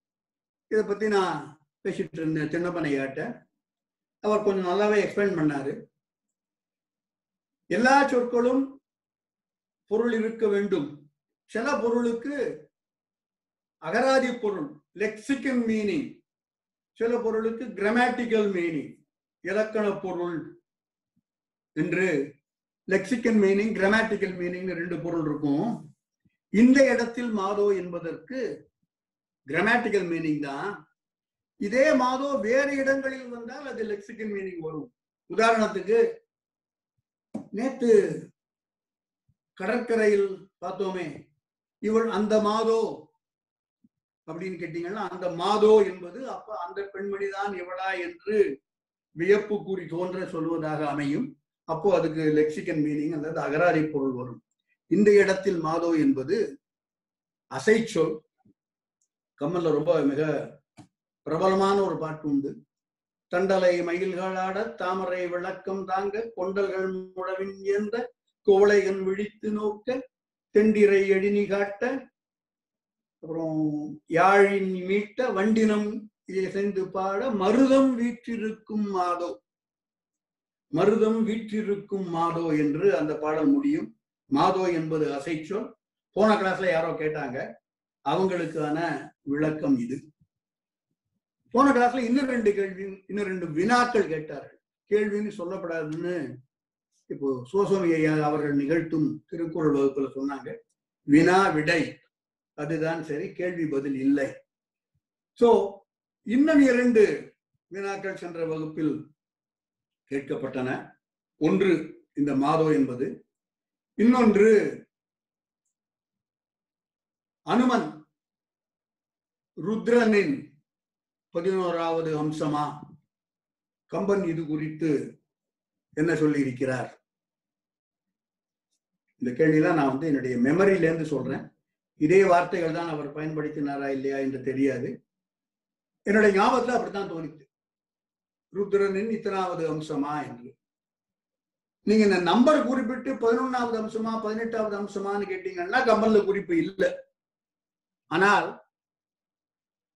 அனுமன் ருத்ரனின் அம்சமா என்றால் கம்மனுடைய விடை ஆம். அனுமன் ருத்ரனின் அம்சம். கம்மன்ல பதிவு செய்யப்பட்டிருக்கிறது இது. எங்க சொல்றான் அப்படின்னா பாலகாண்டத்தில் திரு அவதார படலம் ராமன் அவதாரம் செய்வதை சொல்லும் பொழுது வசிட்டனுக்கு இந்த நிகழ்வெல்லாம் ஏற்கனவே நிகழ்ந்திருக்கின்றன என்று அவன் மனத்திரையில் ஓடுகிறது. என்ன ஓடுகிறது என்றால் அவனுக்கு தெரிகிறது தேவர்கள் திருமாலை போய் கேட்டிருக்கிறார்கள் என்று. ராவணனுடைய தம்பி ராவணன் அவனுடைய தம்பிமார் குமாரர் எல்லோரும் சேர்ந்து முனிவர்களுக்கான யாகம் செய்வதற்கான வசதிகள் எல்லாம் இல்லை. ரொம்ப தொந்தரவு பண்றாங்க என்று சொல்லி எல்லோரும் சென்று நான்முகனிடம் முறையிடுகிறார்கள். எங்களை காப்பாற்றணும்னு அவர் தன்னுடைய இயலாமையை சொல்கிறார். எல்லாரையும் கூட்டிண்டு நான்முகனே சிவபெருமான்கிட்ட போற சிவபெருமானும் தன்னுடைய இயலாமையை சொல்கின்றான் ஏன்னா இவங்க ரெண்டு பேர் தான் நிறைய வரம் கொடுத்திருக்காங்க ராவணனுக்கு. முக்கோடி வாழ்நாளும் முயன்றுடைய விருந்தவம் முதல்வன் எக்கோடி யாராலும் வெலப்படாய் சிவபெருமான் கொடுத்தது நான்முகன் கொடுத்தது சிவபெருமான் கொடுத்த வாழ்தான் சந்திரகாசம் என்பது. ஆக இவர்கள் இருவரும் எங்களால் முய- இயலாது என்று சொல்ல சிவபெருமான் நான்முகன் எல்லோருமாக இதர தேவர்களும் சென்று திருமாலை சென்று காண்கிறார்கள். திருமால் சொல்கிறான் நான் தயரதனின் குழந்தையாக பிறப்பேன் என்று. அப்பொழுது அவன் சொல்றான் நான் மட்டும் பிறக்கல என்னுடைய ஆதிசேடன் இலக்குவனாக பிறப்பான் என்னுடைய சக்கரம் பரதனாக பிறப்பான் என்னுடைய சங்கு சதுர்கனனாக பிறக்கும் என்று சொல்லி அப்பவே மத்த வானரங்களாக பிறப்பவர்கள் யார் யார் என்று என்னென்ன ரோல்னு அலக்கா ஒரு அலகேஷன் நடக்குது. இந்திரன் சொல்றான் என்னுடைய அம்சம் வாலியும் அங்கதனும். வாயு சொல்கின்றான் என்னுடைய அம்சம் அனுமன். என்று இந்த அலகேஷன்லாம் முடிஞ்ச உடனே திருமால் கலைய போயிடுறாரு. பாக்கி இருக்கவங்கலாம் சேர்ந்து இதை அலகேட் பண்ணிட்டு இருக்கும்போது உங்களுடைய இன்றைய வகுப்புக்கான பேப்பரில் கடைசி பக்கத்துல ஒரு பாட்டு கொடுத்துருக்கேன். சென்ற வகுப்பு வினா என்று சொல்லி அந்த பாடலுக்கு வாங்க. வாயுமற்றெனது கூறு மாருதி எனலும் மற்றோர். காயும் மற்கடங்கள் ஆகி காசினி அதனின் மீது. போயிடத் துணிந்தோம் என்றார் புராரி மற்ற யானும் காற்றின். சேயன புகன்றான் மற்றை திசையிலோர்க்கு அவதி உண்டோ? இதுல மெயினா பார்க்க வேண்டியது புராரி என்ற வார்த்தை சிவபெருமான். புறங்களை எரித்தவன் சிவபெருமான். புராரி மூன்றாவது லைன்ல இருக்கு. புராரி மற்ற யானும் காற்றின் செய் நானும் அனுமன். ஏற்கனவே வாயு என்னுடைய பங்களிப்பு என்னுடைய கூறு என்னுடைய அம்சம் அனுமன் என்று சொல்லி இருக்கின்றான். என்னுடைய அம்சமும் அனுமன் என்று சிவபெருமான் கூறுவதாக கம்பன் பதிவு செய்திருக்கின்றான். போன வகுப்பில் கேட்ட அந்த வினாக்கான விடை அனுமன் சிவபெருமானின் அம்சம் அல்லது கூறு என்று அமைகிறது. போன வகுப்புல இன்னொரு கேள்வி இன்னொரு வினா கேட்டிருந்தாங்க. எனக்கு தெரிஞ்ச அளவுல பதில் சொல்றேன். வினாவை எழுப்பியவர் ஜெகதீஷ் இளங்கோ என்று நினைக்கிறேன். வகுப்புல கேட்கல சாட்ல வந்ததுன்னு நினைக்கிறேன். மகேந்திரமலை எங்கிருக்கிறது? அந்த மாதிரி கேள்வி. Exact wording may be different Mahendram அல்லது மகேந்திரமலை என்ற சொல் தமிழ் இலக்கியத்தில் பல இடங்களில் காணப்படுகிறது. திருவாசகத்தில் மகேந்திரம் அடிக்கடி சுட்டப்படுகிறது. அது இமயமலை என்று சொல்கிறார்கள். சிவபெருமான் வசிக்கும் இடம் இமயமலை மகேந்திரம். கந்த புராணத்தில் மகேந்திர காண்டம் என்று ஒரு காண்டமே இருக்கிறது. கந்த புராணத்திலும் மகேந்திரம் வருகிறது இலங்கையும் வருகிறது. கந்த புராணத்தில் சுட்டப்படும் இலங்கை மகேந்திரம் கம்பராமாயணத்தில் சுட்டப்படும் இலங்கை மகேந்திரம் அல்ல என்று நான் நினைக்கிறேன். தமிழகத்திற்கு கீழே குமரிக்கண்டம் என்று ஒரு நிலப்பரப்பு இருந்தது. நம்ம படிச்சிருப்போம். கபாடபுரம் இருந்தது. பக்ருளி ஆறு ஓடியது என்றெல்லாம். அந்த நிலப்பரப்பில் இருந்த இடம் கம்ப கந்த புராணத்து இலங்கையும் கந்த புராணத்து மகேந்திரமும் என்று சொல்கிறார்கள். கம்பன் சுட்டும் மகேந்திர மலை தமிழ்நாட்டின் தென்கோடியில் இருக்கிறது. கம்பனே இதுக்கு நிறைய சான்றுகள் கொடுத்திருக்கின்றான். சுக்ரீவன் அங்கதன் தலைமையில் ஒரு குழுவை அனுப்பும் பொழுது கோதாவரிக்கு போங்க கீழே போங்க அகத்தியர் மலை எல்லாம் புதிய மலைக்கு போயிடாதீங்க அகத்தியர் இருப்பார் என்று சொல்லி அதற்கும் கீழே போங்க என்பதாக ரூட் மேப் போட்டு கொடுக்கிறான். அதுபடி அனுமன் அங்கதன் நீலன் ஜாம்பவான் எல்லோரும் வருகிறார்கள். இறுதியாக இனிமேல் எல்லா இடத்துலயும் தேடியாச்சு இனிமேல் தேடுறதுக்கு இடமில்லை என்று சொல்லி இந்த ஃபைனல் ஸ்பாட்டுக்கு வராங்க. இன்ஃபேக்ட் இனிமே தேடுறதுக்கு இடமில்லையே என்று சொல்லி அங்கதான் நாம எல்லாம் தற்கொலை பண்ணிட்டுருவோம். நான் திரும்ப போய் சுக்ரீவன்ட்ட தோத்து போனேன்னு சொல்ல முடியாது என்று சொல்ல அனுமன் இன்டர்வென் பண்ணி இல்ல நம்ம இன்னும் முயற்சி பண்ணுவோம் என்று சொல்லி சம்பாதி அங்கே இருக்க ராமநாமம் சொல்ல சம்பாதியுடைய சிறகு வளர அவன் சொல்கிறான் இலங்கையில் இருக்கிறார் இலங்கை இன்னும் தள்ளி இருக்கு கீழே கடலை தாண்டினால் இலங்கை என்ற செய்தி சொல்லப்படுகிறது. தமிழ்நாட்டின் தென்கோடியில் இன்றும் மகேந்திரபுரி மகேந்திரகிரி என்ற இடம் இருக்கிறது. கன்னியாகுமரி மாவட்டத்தில் பனகுடி அல்லது வள்ளியூர் ஆரல்வாய் மொழி இந்த இடங்களுக்கு பக்கத்தில் இருக்கும் ஊர் என்று நான் அறிகிறேன். Indian space research organisation ISRO அவங்க ஒரு ஃபெசிலிட்டி அங்கே வச்சிருக்காங்க. Rocket propulsion centre. அந்த மாதிரி ஒரு நிலையம் அல்லது நிறுவனம் ஒரு தமிழ் வார்த்தை தெரியல ஒரு ஃபெசிலிட்டி அங்க இருக்கு. மகேந்திரகிரி என்று பெயர். ஆயிரத்தி ஐநூறு மீட்டர் உயரமான மலை ஐயாயிரம் அடி உயரம். இந்த மகேந்திர மலை கம்பன் சுட்டும் மகேந்திர மலையாக இருப்பதற்கு வாய்ப்புகள் ஜாஸ்தி என்று நான் நினைக்கிறேன். இதுதான் என்று பின்பாயிண்ட் பண்ணி சொல்ல முடியாது. இன்னொரு கூட சொல்றேன். இன்று நாம் காணும் இலங்கையும் கம்பன் சுட்டும் இலங்கையும் ஒன்றா? எனக்கு தெரியல. ஏனென்றால் கம்பன் சுட்டும் இலங்கை ஒரு நாடு என்ற அளவில் சுட்டப்படுவதை விட ஒரு நகரம் என்ற அளவிலேயே சுட்டப்படுகிறது. கடல் சூழ்ந்த ஒரு நகரம். ரொம்ப நியரஸ்ட் ஈக்குவலண்ட் பார்த்தா சிங்கப்பூர். நாட்டின் பெயர் சிங்கப்பூர் நகரின் பெயர் சிங்கப்பூர் அதுபோல நாட்டின் பெயர் இலங்கை நகரத்தின் பெயர் இலங்கை கடல் சூழ்ந்த தீவு. என்ன ஒரே ஒரு செய்தி வேணா சொல்லலாம் நம்ம எல்லாம் இல்லை. அது தவிர சிங்கப்பூரும் இலங்கையும் ஒத்து போகிற மாதிரி அதான் சிங்கப்பூர் இருக்கிற மாதிரி இலங்கை என்பது ஒரு சிட்டி ஸ்டேட்டாக இருந்திருக்கலாம் என்று நான் நினைக்கிறேன். நான் நினைப்பது பிழையாகவும் இருக்கலாம். ஸோ மூன்று வினாக்களுக்கு மகேந்திரம் அனுமன் ருத்ரனின் அம்சமா மாதோ என்ற சொல்லுக்கு பொருள் என்று பாடல் விளக்கம் பாடல் விளக்கம் என்பதற்கு பதிலாக ஒரு சிறிய இடைச்சிறுதலாக இந்த தகவலை சொன்னேன்.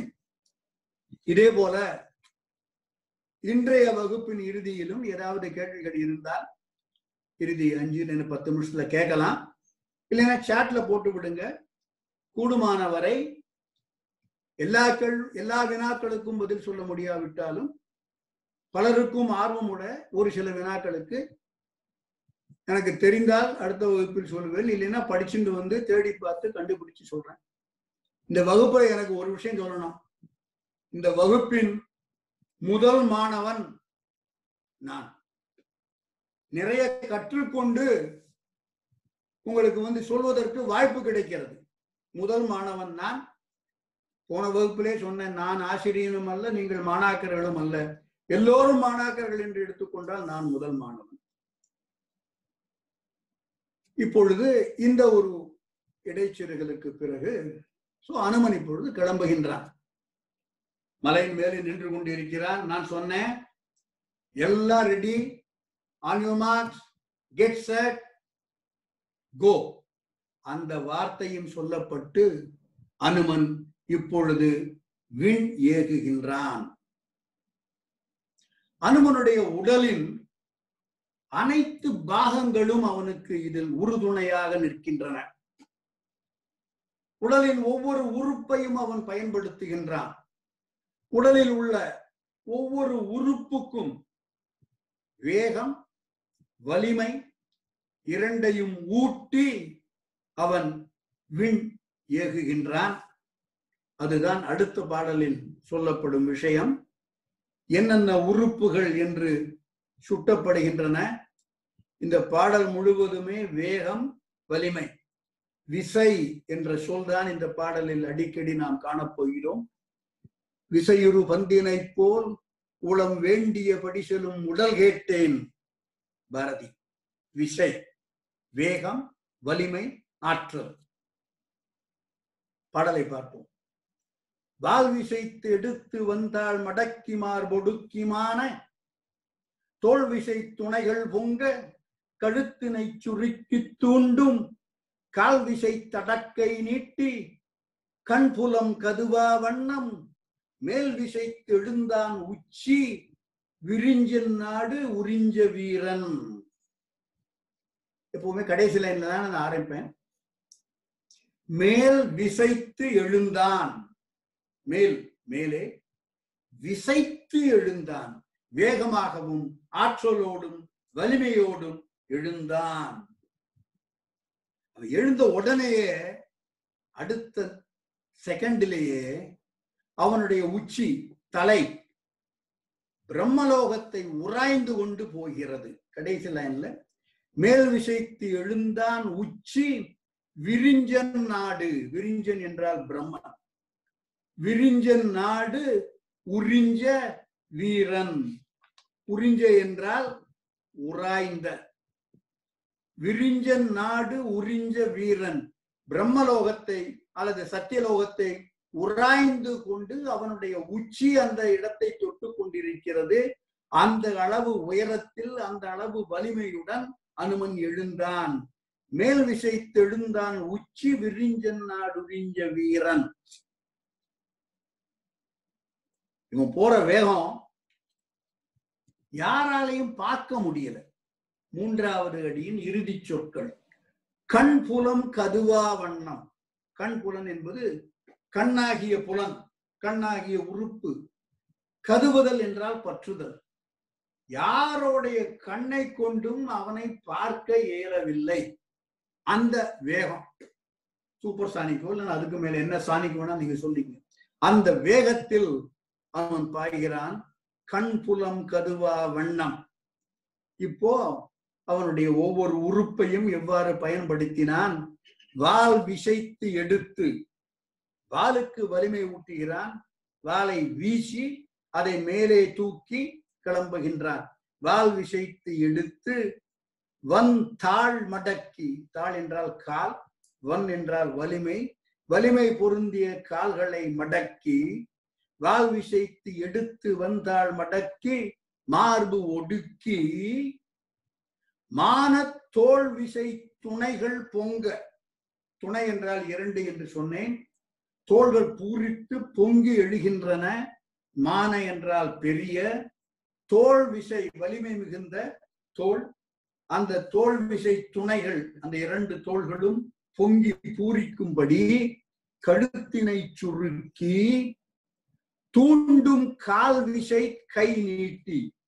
இந்த கால் கை இரண்டும் நீங்க நினைக்கிற கால் இல்ல கை கை தான் கால் என்பது காற்று. கால் விசை அந்த காற்றினுடைய அந்த வேகம் அந்த வலிமையும் சேர்த்து கொண்டு கை விசை முன் நீட்டி ரெண்டு கையும் முன்னால் நீட்டிண்டு தடக்கை தடம் என்றால் பெரிய தடக்கை நீட்டி கண்புலம் கதுவா வண்ணம் மேல் விசை தெழுந்தான் உச்சி விரிஞ்சன் நாடு உறிஞ்ச வீரன். இப்போ அனுமன் கடல் தாவு படலத்தில் அனுமன் கடல் தாவுகின்றான். தாவி விட்டான் இல்ல தாவுகின்றான். இந்த பாட்டுல தான் முதல் முறையாக அனுமன் விண்ணேகி விட்டான். கடல் தாவு ஆரம்பம் பார்த்தோம். அனுமன் மலை மீது நிற்கின்றான். மலையை தன்னுடைய கால்களால் அழுத்துகின்றான். ஒரு பத்து பாட்டு வந்துருச்சு கம்பன் கம்பன்ட்டு மலைக்கு என்ன நிகழ்ந்தது? இப்போ அனுமன் கடலை பா கடலுக்கு மேலாக பாய்கின்றான். இன்னொரு பத்து பாட்டு.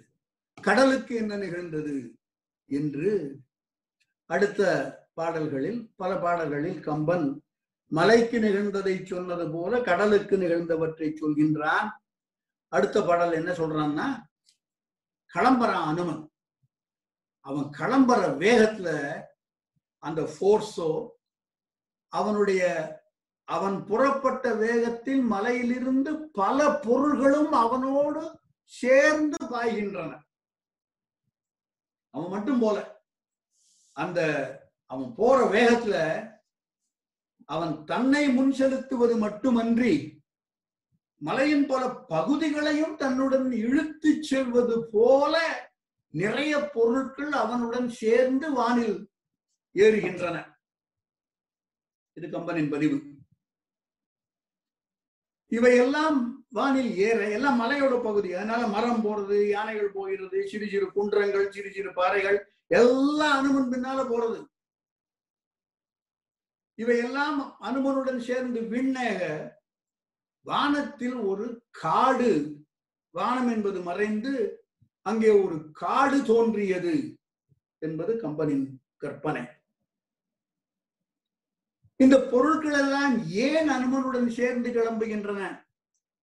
அவன் போற வேகத்துல நிறைய பொருள்கள் அப்ரூவ் பண்ணி அவன் பின்னால போயிடுச்சு என்பது நேச்சுரல் நிகழ்வு என்று வைத்துக் கொள்ளலாம். அது எப்படி கம்மன் அதுக்கு ஒரு கற்பனை செய்து கொள்கிறான்? ஏய் இந்த அனுமன் போவது ராமனுடைய பணி ராம காரியம் ராம கைங்கரியம். நமக்கும் அதுல பங்கு வேண்டாமா? என்று சொல்லி இந்த ராம காரியத்தில் நாங்களும் பங்கு பெற வேண்டும் என்று சொல்லி நாங்களும் உங்கூட இலங்கைக்கு வருவோம் என்று சொல்லி இந்த மரங்கள் யானைகள் சிறு சிறு குன்றங்கள் எல்லாம் கிளம்பி விட்டன. இவை கிளம்பியதால் வானத்தில் ஒரு காடு தோன்றியது என்பதாக கம்பன் கற்பனை செய்து கொண்டு அடுத்த பாடலை தெரிகிறான் ஆயவன் எழுதலோடும் அரும்பனை மரங்கள் யாவும் வேயூர் குன்றம் வேய் வேயுயிர் குன்றும் வென்றி வேழமும் பிறவும் எல்லாம் நாயகன் பணி இது. என்ன நளிர் கடல் இலங்கை நாமும் பாய்வன? என்ன வானம் படர்ந்தன? பழுவம் மான. பழுவம் என்றால் காடு புதிய வார்த்தை. பழுவம் மான மான என்றால் அது போல் இருந்தது. வானத்தில் ஒரு காடு தோன்றியது போல பழுவம் மான. வானத்தில் ஒரு காடு உண்டாவது போல நாயகன் பணி இது என்ன? இது நாயகனுடைய பணி ராமனுடைய பணி நளிர்கடல் இலங்கை நாம் தாமும் பாய்வன. அந்த இலங்கைக்கு நாங்களும் பாய போறோம். என்ன? வானம் படர்ந்தன. இதெல்லாம் அரும்பனை மரங்கள் யாவும் வேய் உயிர் குன்றும் வென்றி வேழமும். லிஸ்ட் முடியல. பிறவும் எல்லாம் என்று இவைகள் எல்லாம் வானத்தில் அனுமனுடன் சேர்ந்து எழ வானத்தில் ஒரு காடு தோன்றியது போல காட்சியளிக்கிறது. இவை போவதற்கு காரணம் ராம காரியத்தில் நாங்களும் பங்கு பெற வேண்டும் என்ற ஆர்வம் மிகுதியால் இவை புறப்பட்டு போனது போல தோன்றுகிறது. உண்மையில் அனுமன் போல வேகத்தில் அந்த வேகத்தில் இவையெல்லாம் அவன் பின்னால் இழுத்து செல்லப்படுகின்றன. பாடலை பார்ப்போம். ஆயவன் எழுதலோடும் அரும் பனை மரங்கள் பனை ரெண்டு சுழினா இல்ல மூணு சுழினா? பனை என்றால் பனைமரம். இது பனை மரங்கள் பெரிய பருத்த வலுவான கிளைகள் உடைய என்றும் பொருள். பனை என்பதற்கு ஆயவன் எழுதலோடும் அரும்பனை மரங்கள் யாவும் வேய் உயிர் வேய் உயர் குன்றும். வேய் என்றால் மூங்கில். மூங்கில் மரங்கள் நிறைந்த குன்று அந்த மலை இல்ல அதோட சின்ன சின்ன போர்ஷன் சிறு சிறு பகுதிகள். குன்று என்றால் மலை என்பது பெருசு குன்று என்பது பொதுவாக சின்னது. வேய் உயிர் குன்றும் வென்றி வேழம் வெற்றியை தரக்கூடிய யானைகளும் பிறவும் எல்லாம் இது போல ஏகப்பட்ட பொருட்கள் அல்லது ஏகப்பட்ட விலங்கினங்கள் எல்லாம் சேர்ந்து வானத்தில் சென்று அடைய வானத்தில் காடு ஒன்று தோன்றியது. என்ற நிலைமை ஏற்பட்டு விட்டது. ஆயவன் எழுதலோடும் அரும்பனை மரங்கள் யாவும் வேய் உயிர் குன்றும் வென்றி வேழமும் பிறவும் எல்லாம் நாயகன் பணியுது என்ன நளிர்கடல் இலங்கை தாமும் பாய்வன என்ன வானம் படர்ந்தன பழுவம் மான என்று அனுமன் வானில் பறப்பதுடைய முதல் நிகழ்வாக கம்பன் தரும் பாடல் இது. இத்துடன் இன்றைய வகுப்பு பாடல் சொல்வது அர்த்தம் சொல்வது என்பது முடித்துக் கொள்கிறேன். ஒரு சில சிறிய ஒரு விளக்கம் அல்லது கிளாரிபிகேஷன் நிறைய பேர் வந்திருக்கீங்க. தமிழில் பிஹெச்டி படிச்ச ஐயா சுபதிண்ணப்பன் முதற்கொண்டு ராஜி சொல்ற மாதிரி பள்ளிக்கூட மாணவர்கள் வரை இருக்கக்கூடிய ஒரு குழு என்று நான் நினைக்கிறேன். ஆக குழுவில் இருக்கும் ஒவ்வொருவருக்கும் தமிழ் மீது உண்டான பரிச்சயம் அல்லது பழக்கம் அல்லது புழக்கம் சாரி ஆங்கிலம் வருது ஃபெமிலியாரிட்டி எவ்வளவு தூரம் உங்களுக்கு தெரியும் இது என்பதில் பலர் பல நிலைகளில் இருப்பார்கள். எல்லோரையும் கூட்டிக் கொண்டு ஓரளவு பரிச்சயம் இல்லாதவர்களையும் கடைநிலைன்னு சொல்ல மாட்டேன். அவ்வளவு தூரம் பழக்கம் இல்லாத அவ்வளவு தூரம் கம்பனுடன் தொடர்பு இல்லாத அவ்வளவு தூரம் கம்பனுடன் முதல் தரமாக கம்பனை படி முதல் தடவையாக கம்பனை படிக்கக்கூடியவர்கள் இவர்களையும் கூட்டிக் கொண்டு கடைசி வரை சென்று கரையேற்ற வேண்டும் என்றால் இந்த அளவு விளக்கம் இந்த அளவு டீடைலிங் இவ்வளவு விஸ்தாரமாக இவ்வளவு விரிவாக பாடலின் சாராம்சத்தை முதலில் சொல்லிவிட்டு பாடலை படித்து பாடலுக்குண்டான சில வார்த்தைகளின் அர்த்தம் சொல்லி மீண்டும் பாடலுக்குண்டான ஸ்பெஷல் விளக்கம் ஏதாவது இருந்தால் சொல்லி பாடலை மறுமுறைப்படுத்தி முடிப்பது என்பது ஏறக்குறைய ஒரு பாட்டுக்கு ஆறு நிமிஷம் ஏழு நிமிஷம் அஞ்சு நிமிஷம் இந்த அளவில் அமைகிறது. தொண்ணூறு நிமிஷம் கிளாஸ்ல எண்பது நிமிஷம் இதுக்குன்னு வச்சிருந்தா ஒரு ஆறு நிமிஷம் அப்படின்னா பதிமூணு பாடல் பன்னெண்டு பாடல் அவ்வளவுதான் ஒரு வகுப்புக்கு வரும். இந்த அளவு விளக்கம் இந்த அளவு விஸ்தாரம் இந்த அளவு சாரி டீடைலிங் தேவையா என்பதை பற்றி உங்களுடைய கருத்து இருந்தால் சொல்லலாம்.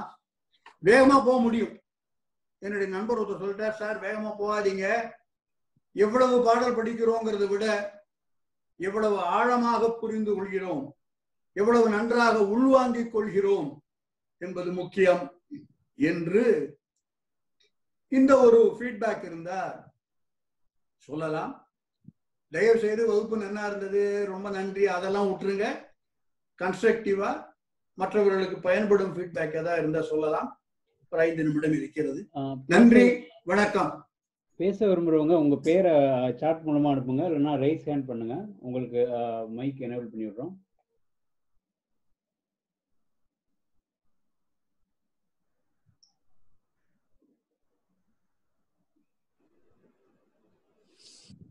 யாரும் கேட்க விரும்புறீங்களா? வணக்கம் ஐயா.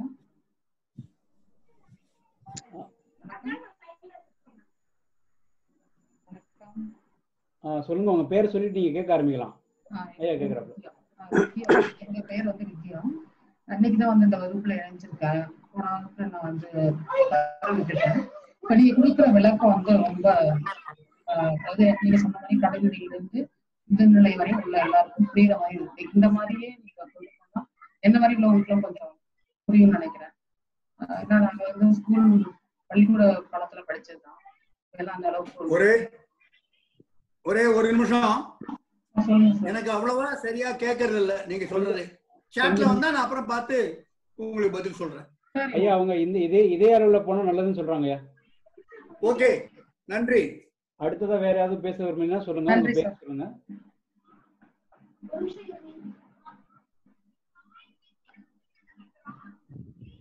ஆஹ் ஒரே ஒரு கேள்விதான் அந்த முதல் பாடல்ல. முடியுமா? முதல் பாடல் தாரகைன்னு ஆரம்பிக்கிற பாடல்ல வந்து நாலாவது வரியில வந்து ஆறுக்களி அழுவத்து ஆழும் களம் அப்படின்னு சொல்லியிருக்கு இல்லையா? ஆமா. அதுல வந்து அழுவம்னா கடல் ஆற்களினாலும் கடல்னு படிச்சிருக்கேனே எப்படி கடல் இல்ல இல்ல? இல்ல. ஒரு அதுக்கு அதுக்கு மட்டும் விளக்கம் சொல்லிடுறேன் சொல்லுங்க. க- கலித்தல் என்றால் ஒலித்தல் என்று பொருள். உங்களுக்கு கொடுத்த அதுல கொடுக்கல ஓகே. கலித்தல் என்றால் ஒலித்தல் ஆறுதல் என்றால் மிகுதல் ஒலி மிகுந்த அழுவம் என்பது கடல். கடல்.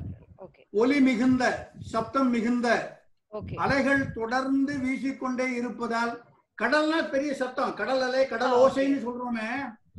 சோ ஓசை மிகுந்த கடல் என்பது ஆர்களி அழுவம் என்பது கடல். அந்த ஓசை மிகுந்த கடலில் ஆழும் களம் என்பது மரக்கலம் என ஆயிற்று அன்றே. ஓகே நன்றி நன்றி. ஐயா வணக்கம். என் பேர் ஸ்ரீவத்சன். இந்த பதிமூணாவது பாடல்ல சொல்லுங்க இத்திரம் நிகழும் வேலை. வேலையா வேலையா அது. அது வேலை சொல்றேன் கேளுங்க. மீனிங் பிரகாரம் அந்த நேரத்தில் சொன்னீங்க. வேலை ஆமா நம்ம நம்ம நம்ம இன்றைக்கு சொல்கிற வேலை. சமயம் அந்த தருணம் அந்த பொழுது. அதேதான் இத்திரம் நிகழும் வேலை. அந்த தருணத்தில் அந்த சமயத்தில் அந்த காலத்தில். நம்ம இன்னைக்கு சொல்றோம் இன்னைக்கு நம்ம வேலைன்னு சொல்றோம். அது வேலை. வேலை என்பது கடல் என்று ஒன்று இருக்கிறது. இந்த இடத்தில் வேலை என்பது இன்னைக்கு நம்ம சொல்றோமே வேலைன்னா கடல் வேலை. வேலை. இருக்கு இல்லைங்களா? அந்தந்த இடத்துக்கு தகுந்த மாதிரி பொருள் மாறுபடுங்க நன்றி நன்றி. அடுத்ததாக ஒரே ஸ்ரீனிவாசன். ஒரே ஒரு விண்ணப்பம். எல்லார் கையிலையும் தயவு செய்து இந்த பேப்பர் இருக்கிற மாதிரி பாத்துங்க பேப்பர் இருந்தால்தான் வகுப்பு சுவாரஸ்யமாகவும் பயனுள்ளதாகவும் பொருள் உள்ளதாகவும் அமையும். ஐயா வணக்கம். ஆஹ் என் பேர் ஸ்ரீனிவாசன். நான் கேட்க வேண்டிய சொல்லுங்க. கேள்விதான் ஸ்ரீவாசன் கேட்டதும். ஒரே ஒரு துணை கேள்வி. வேலைன்ற வா- வார்த்தை இப்ப வந்ததுதானா அந்த காலத்துல கிடையாது. அந்த காலத்து வேலை மட்டும்தான் அந்த சொல் மட்டும்தான் இருந்ததா? இல்ல அந்த காலத்துல இது வேலை இந்த நான் இந்த இந்த பாடலில் இருக்கக்கூடிய வேலை என்ற சொல் பல இடங்களில் கம்பராமாயணத்தில் தருணம் பொழுது சமயம் என்ற பொருளில் வந்திருக்கிறது. அதுதான் இந்த காலத்துல வேலைன்னு மாறிடுச்சான்னு எனக்கு தெரியல அது. சரிங்க ஐயா. நன்றி. வேலை என்ற வேலை என்ற பொருளுக்கு சமயம் தருணம் என்ற பொருளும் இருக்கிறது. கடல் என்ற பொருளும் இருக்கிறது. ஐயா அடுத்ததாக அவங்க கேள்வி கேட்டிருக்காங்க. அழுவம் என்பது காரண பெயரா? தெரியலம்மா எனக்கு தெரியல இது அழுவம் என்பது ஆழம் என்றும் சொல்கிறார்கள். ரெண்டு அகராதியில போய் பார்த்தீங்கன்னா அழுவம் என்பதற்கு கடல் என்றும் ஆழம் என்றும் இரண்டு பொருள்கள் சொல்கிறார்கள். ஆழமாக இருப்பதால் அழுவமா? தெரியாது. இந்த இந்த வார்த்தையோட ரூட் எனக்கு தெரியல என்னன்னு. ஆனால் அழுவம் என்றால் கடல். ஐயா வணக்கம். மெய் முத்தழகு மெய்யப்பன் பேசுறேன். அதாவது நீங்க. படிவம் படிவம் அனுப்பியிருக்கீங்க. அந்த படிவம் சரியாக அது அச்சிடப்பட்டு வருதா அப்படிங்கறத நீங்க உறுதிப்படுத்தணும். காரணம் என்னன்னா அவங்க ராஜ் அதாவது முனைவர் ராஜ் அனுப்புனதுல எனக்கு பேப்பர் எல்லாம் வந்து பிரிண்ட் பண்ணி எல்லாம் வச்சிருந்தாலும் கூட அதுல சரியாக என்னால படிக்க முடியல. அதுக்கு வேணா நான் காப்பி எடுத்து உங்களுக்கு அனுப்புறேன். காரணம் என்னன்னா இது நான் கேட்கறது மற்ற அவங்கள்ட்ட தனியா பேசலாம். இருந்தாலும் கூட மற்றவங்களுக்கு எல்லாருக்கும் வந்திருக்கா இல்லைன்னு நீங்க அதை உறுதிப்படுத்தி கொடுங்க ஏன்னா நீங்க பாடம் நடத்தும் போது இந்த வரிகள்லாம் நான் நினைச்சிட்டு இருந்தேன். ஒவ்வொரு வரைக்கும் அதனுடைய பொருள் எழுதி அதை படிக்கணும்னு சொல்லிட்டு நான் ஆசையோட வந்தேன். ஆனா இதை பார்க்கும்போது எத்தனையோ பிழைகள் இருந்தது. அதனால எனக்கு ரொம்ப வருத்தமா இருந்தது. இது எல்லாருக்கும் வந்திருக்கா அப்படிங்கறதுக்காக தான் இந்த இதுல நான் பேசுறேன். இல்லாட்டினா உஷாட்ட ராஜுகிட்ட நான் பேசி அதை சரிப்படுத்த முடியும். இதை நீங்க சரிப்படுத்திக் கொள்ளுங்க. நன்றி வணக்கம். மேனா? சொல்லுங்க ஐயா. நான் வந்து நான் வந்து ராஜிக்கு பிடிஎஃப் தான் அனுப்புறேன். சரி. நீங்க அந்த மாதிரி காப்பி எடுத்து ராஜி கூட அப்படிதான் கை வரும். வைக்க முடியாது. ராஜி கையே வைக்கல. நீங்க அனுப்பிச்சது இல்ல, நீங்க வஞ்சது நீங்க செய்தது ஒண்ணு நல்லதா செஞ்சிருக்கீங்க. ஆனா உங்களுடைய நோக்கம் சரியானது. ஆனால் நீங்க என்ன செஞ்சிருக்கீங்க? இந்த பாடல்கள் எல்லாம் அப்படியே காப்பி பேஸ்ட் பண்ணதுனால இது அடுத்த இது கணினிக்கு போகும்போது மாற்றம் அடைகிறது. எழுத்துக்கள் இல்ல இல்ல. ஒரு நிமிஷம் ஒரு நிமிஷம். நான் காப்பி பேஸ்ட் பண்ணல. இதோட வந்து இன்னைக்கு கிட்டத்தட்ட 240 நாற்பது பேருக்கு நான் அனுப்பியிருக்கேன். அதுல ரிசீவ் பண்ண யாருமே இந்த மாதிரி சொல்லல. சோ அது உங்களுடைய கணினியில இருக்கிற ஏதாவது ஒரு சின்ன பிரச்சனையா இருக்கலாமே ஒழிய இன்னைக்கு வந்து நான் உள்பட பிரிண்ட் அவுட் எடுத்து கையில வச்சிருக்கேன். எந்த எழுத்தும் மாற்றம் இல்ல. ஒரு சின்ன தப்பு கூட அதுல வரல. சரி இதன் மூலமாக நான் கொடுத்திருந்தீங்கன்னா வேற ஏதாவது ப்ராபப்ளி அது சிங்க்ரோனைஸ் ஆயிருக்காது. சரி அப்படிங்கும்போது நான் அதை ஏத்துக்கிறேன். இது என்னுடைய கணினியில மட்டும் இருந்திருக்கலாம். ஏன்னா இது எல்லாரும் கேட்டுக்கிட்டு இருக்காங்க. காரணம் என்ன நான் இதை சொல்றதுக்கு காரணம் என்னன்னா மற்றவங்களுக்கெல்லாம் சரியா இருக்கா? இல்ல பேசாம இருக்காங்களா? அப்படிங்கிறது எனக்கு தெரியாது. இல்ல இதுல ஒரு தவறுமே எனக்கு இல்ல இந்த பேப்பர்ல ஒரு தவறும். இல்ல நான் படிச்சு பார்த்தேன் அருமை அருமை அருமை. எப்படின்னு பேசிருக்கேன் குமார் பேசுறேன். சொல்லுங்க சார். ஆஹ் எனக்கும் பர்ஃபெக்டா வந்திருக்கு. எனக்கும் எந்த விதமான ப்ராப்ளமும் இல்லை. இல்ல நான் உங்களுக்கு வேணா நான் அதை காப்பி எடுத்து அனுப்புறேன். ஓ நான் எவ்வளவு நீ ஆசையோட சொல்றத பத்தி எனக்கு சந்தேகம் ஒண்ணும் இல்லையா? ஒரே ஒரு நிமிஷம். இது மேற்கொண்டு என்ன பண்ண முடியும் எனக்கு தெரியல. ஏன்னா நான் பிடிஎஃப்ல தான் அனுப்புறேன். அதனால் வார்த்தைகள் என்ன வேர்ட் வேர்ட் டாக்குமெண்ட் அனுப்பிச்சா நிறைய பேருக்கு சேர்றது இல்ல. கஷ்டப்படுறாங்க. அதனால தான் பிடிஎஃப்ல அனுப்புறேன். நானும் கூடுமானவரை எவ்வளவு தூரம் பிழைகள் இல்லாமல் இருக்க முடியுமோ அப்படித்தான் அனுப்புறேன். நீங்க சொல்றது என் கையிலேருந்து வந்ததுக்கு அப்புறம் உங்களுக்கு வரும்போது சற்று வித்தியாசமாக இருக்குன்னு சொல்றீங்க. அந்த காரணம் என்னன்னு அப்புறம் பார்த்துப்போம். இது முத்தழகருக்கு மையப்பனுக்கு மட்டும் இருக்கக்கூடிய தனிப்பட்ட ப்ராப்ளம் நன்றி நன்றி நன்றி நன்றி. இது எல்லாருக்கும் இருக்குமோன்னு சொல்லிட்டு நான் அதை பேச்ச ஆரம்பிச்சேன் இந்த இடத்துல. அப்புறம் இன்னொரு இன்னொரு வேண்டுகோள். அதுக்கப்புறம் நீங்க ஒரு கொஞ்ச நேரம் நீங்க பேசலாம் நல்லா. இந்த மாதிரி கேள்வி கேள்விகள் ஒரு அரை மணி நேரம் கூட பேசலாம் நீங்க. அடுத்த கேள்விகள் யாராவது?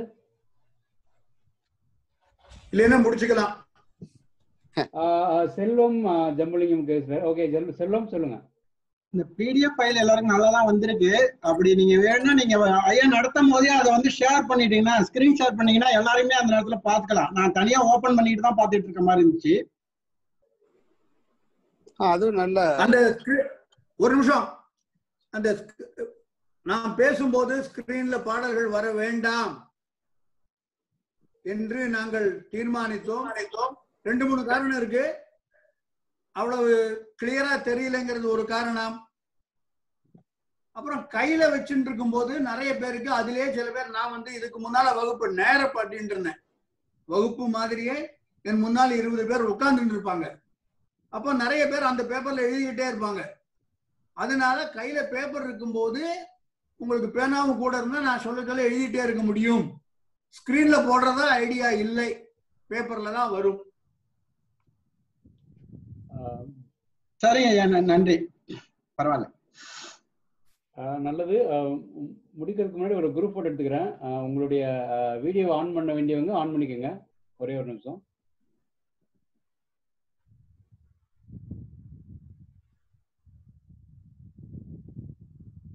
ஸ்டார்ட் வீடியோ பண்ணிக்கோங்க. ஒரே ஒரு நிமிஷம். இப்போ முதல் ஸ்க்ரீன் எடுக்கிறேன்.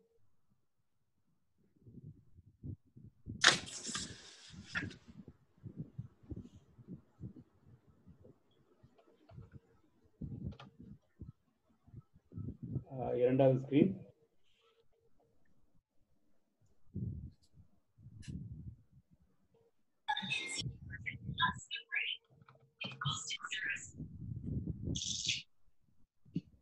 அவ்வளவுதான். ரெண்டு ஸ்க்ரீன்ல தான் வீடியோ இருக்கு. ஓகே நல்லது. அனைவருக்கும் நன்றி. நன்றி நன்றி. மிக்க நன்றி.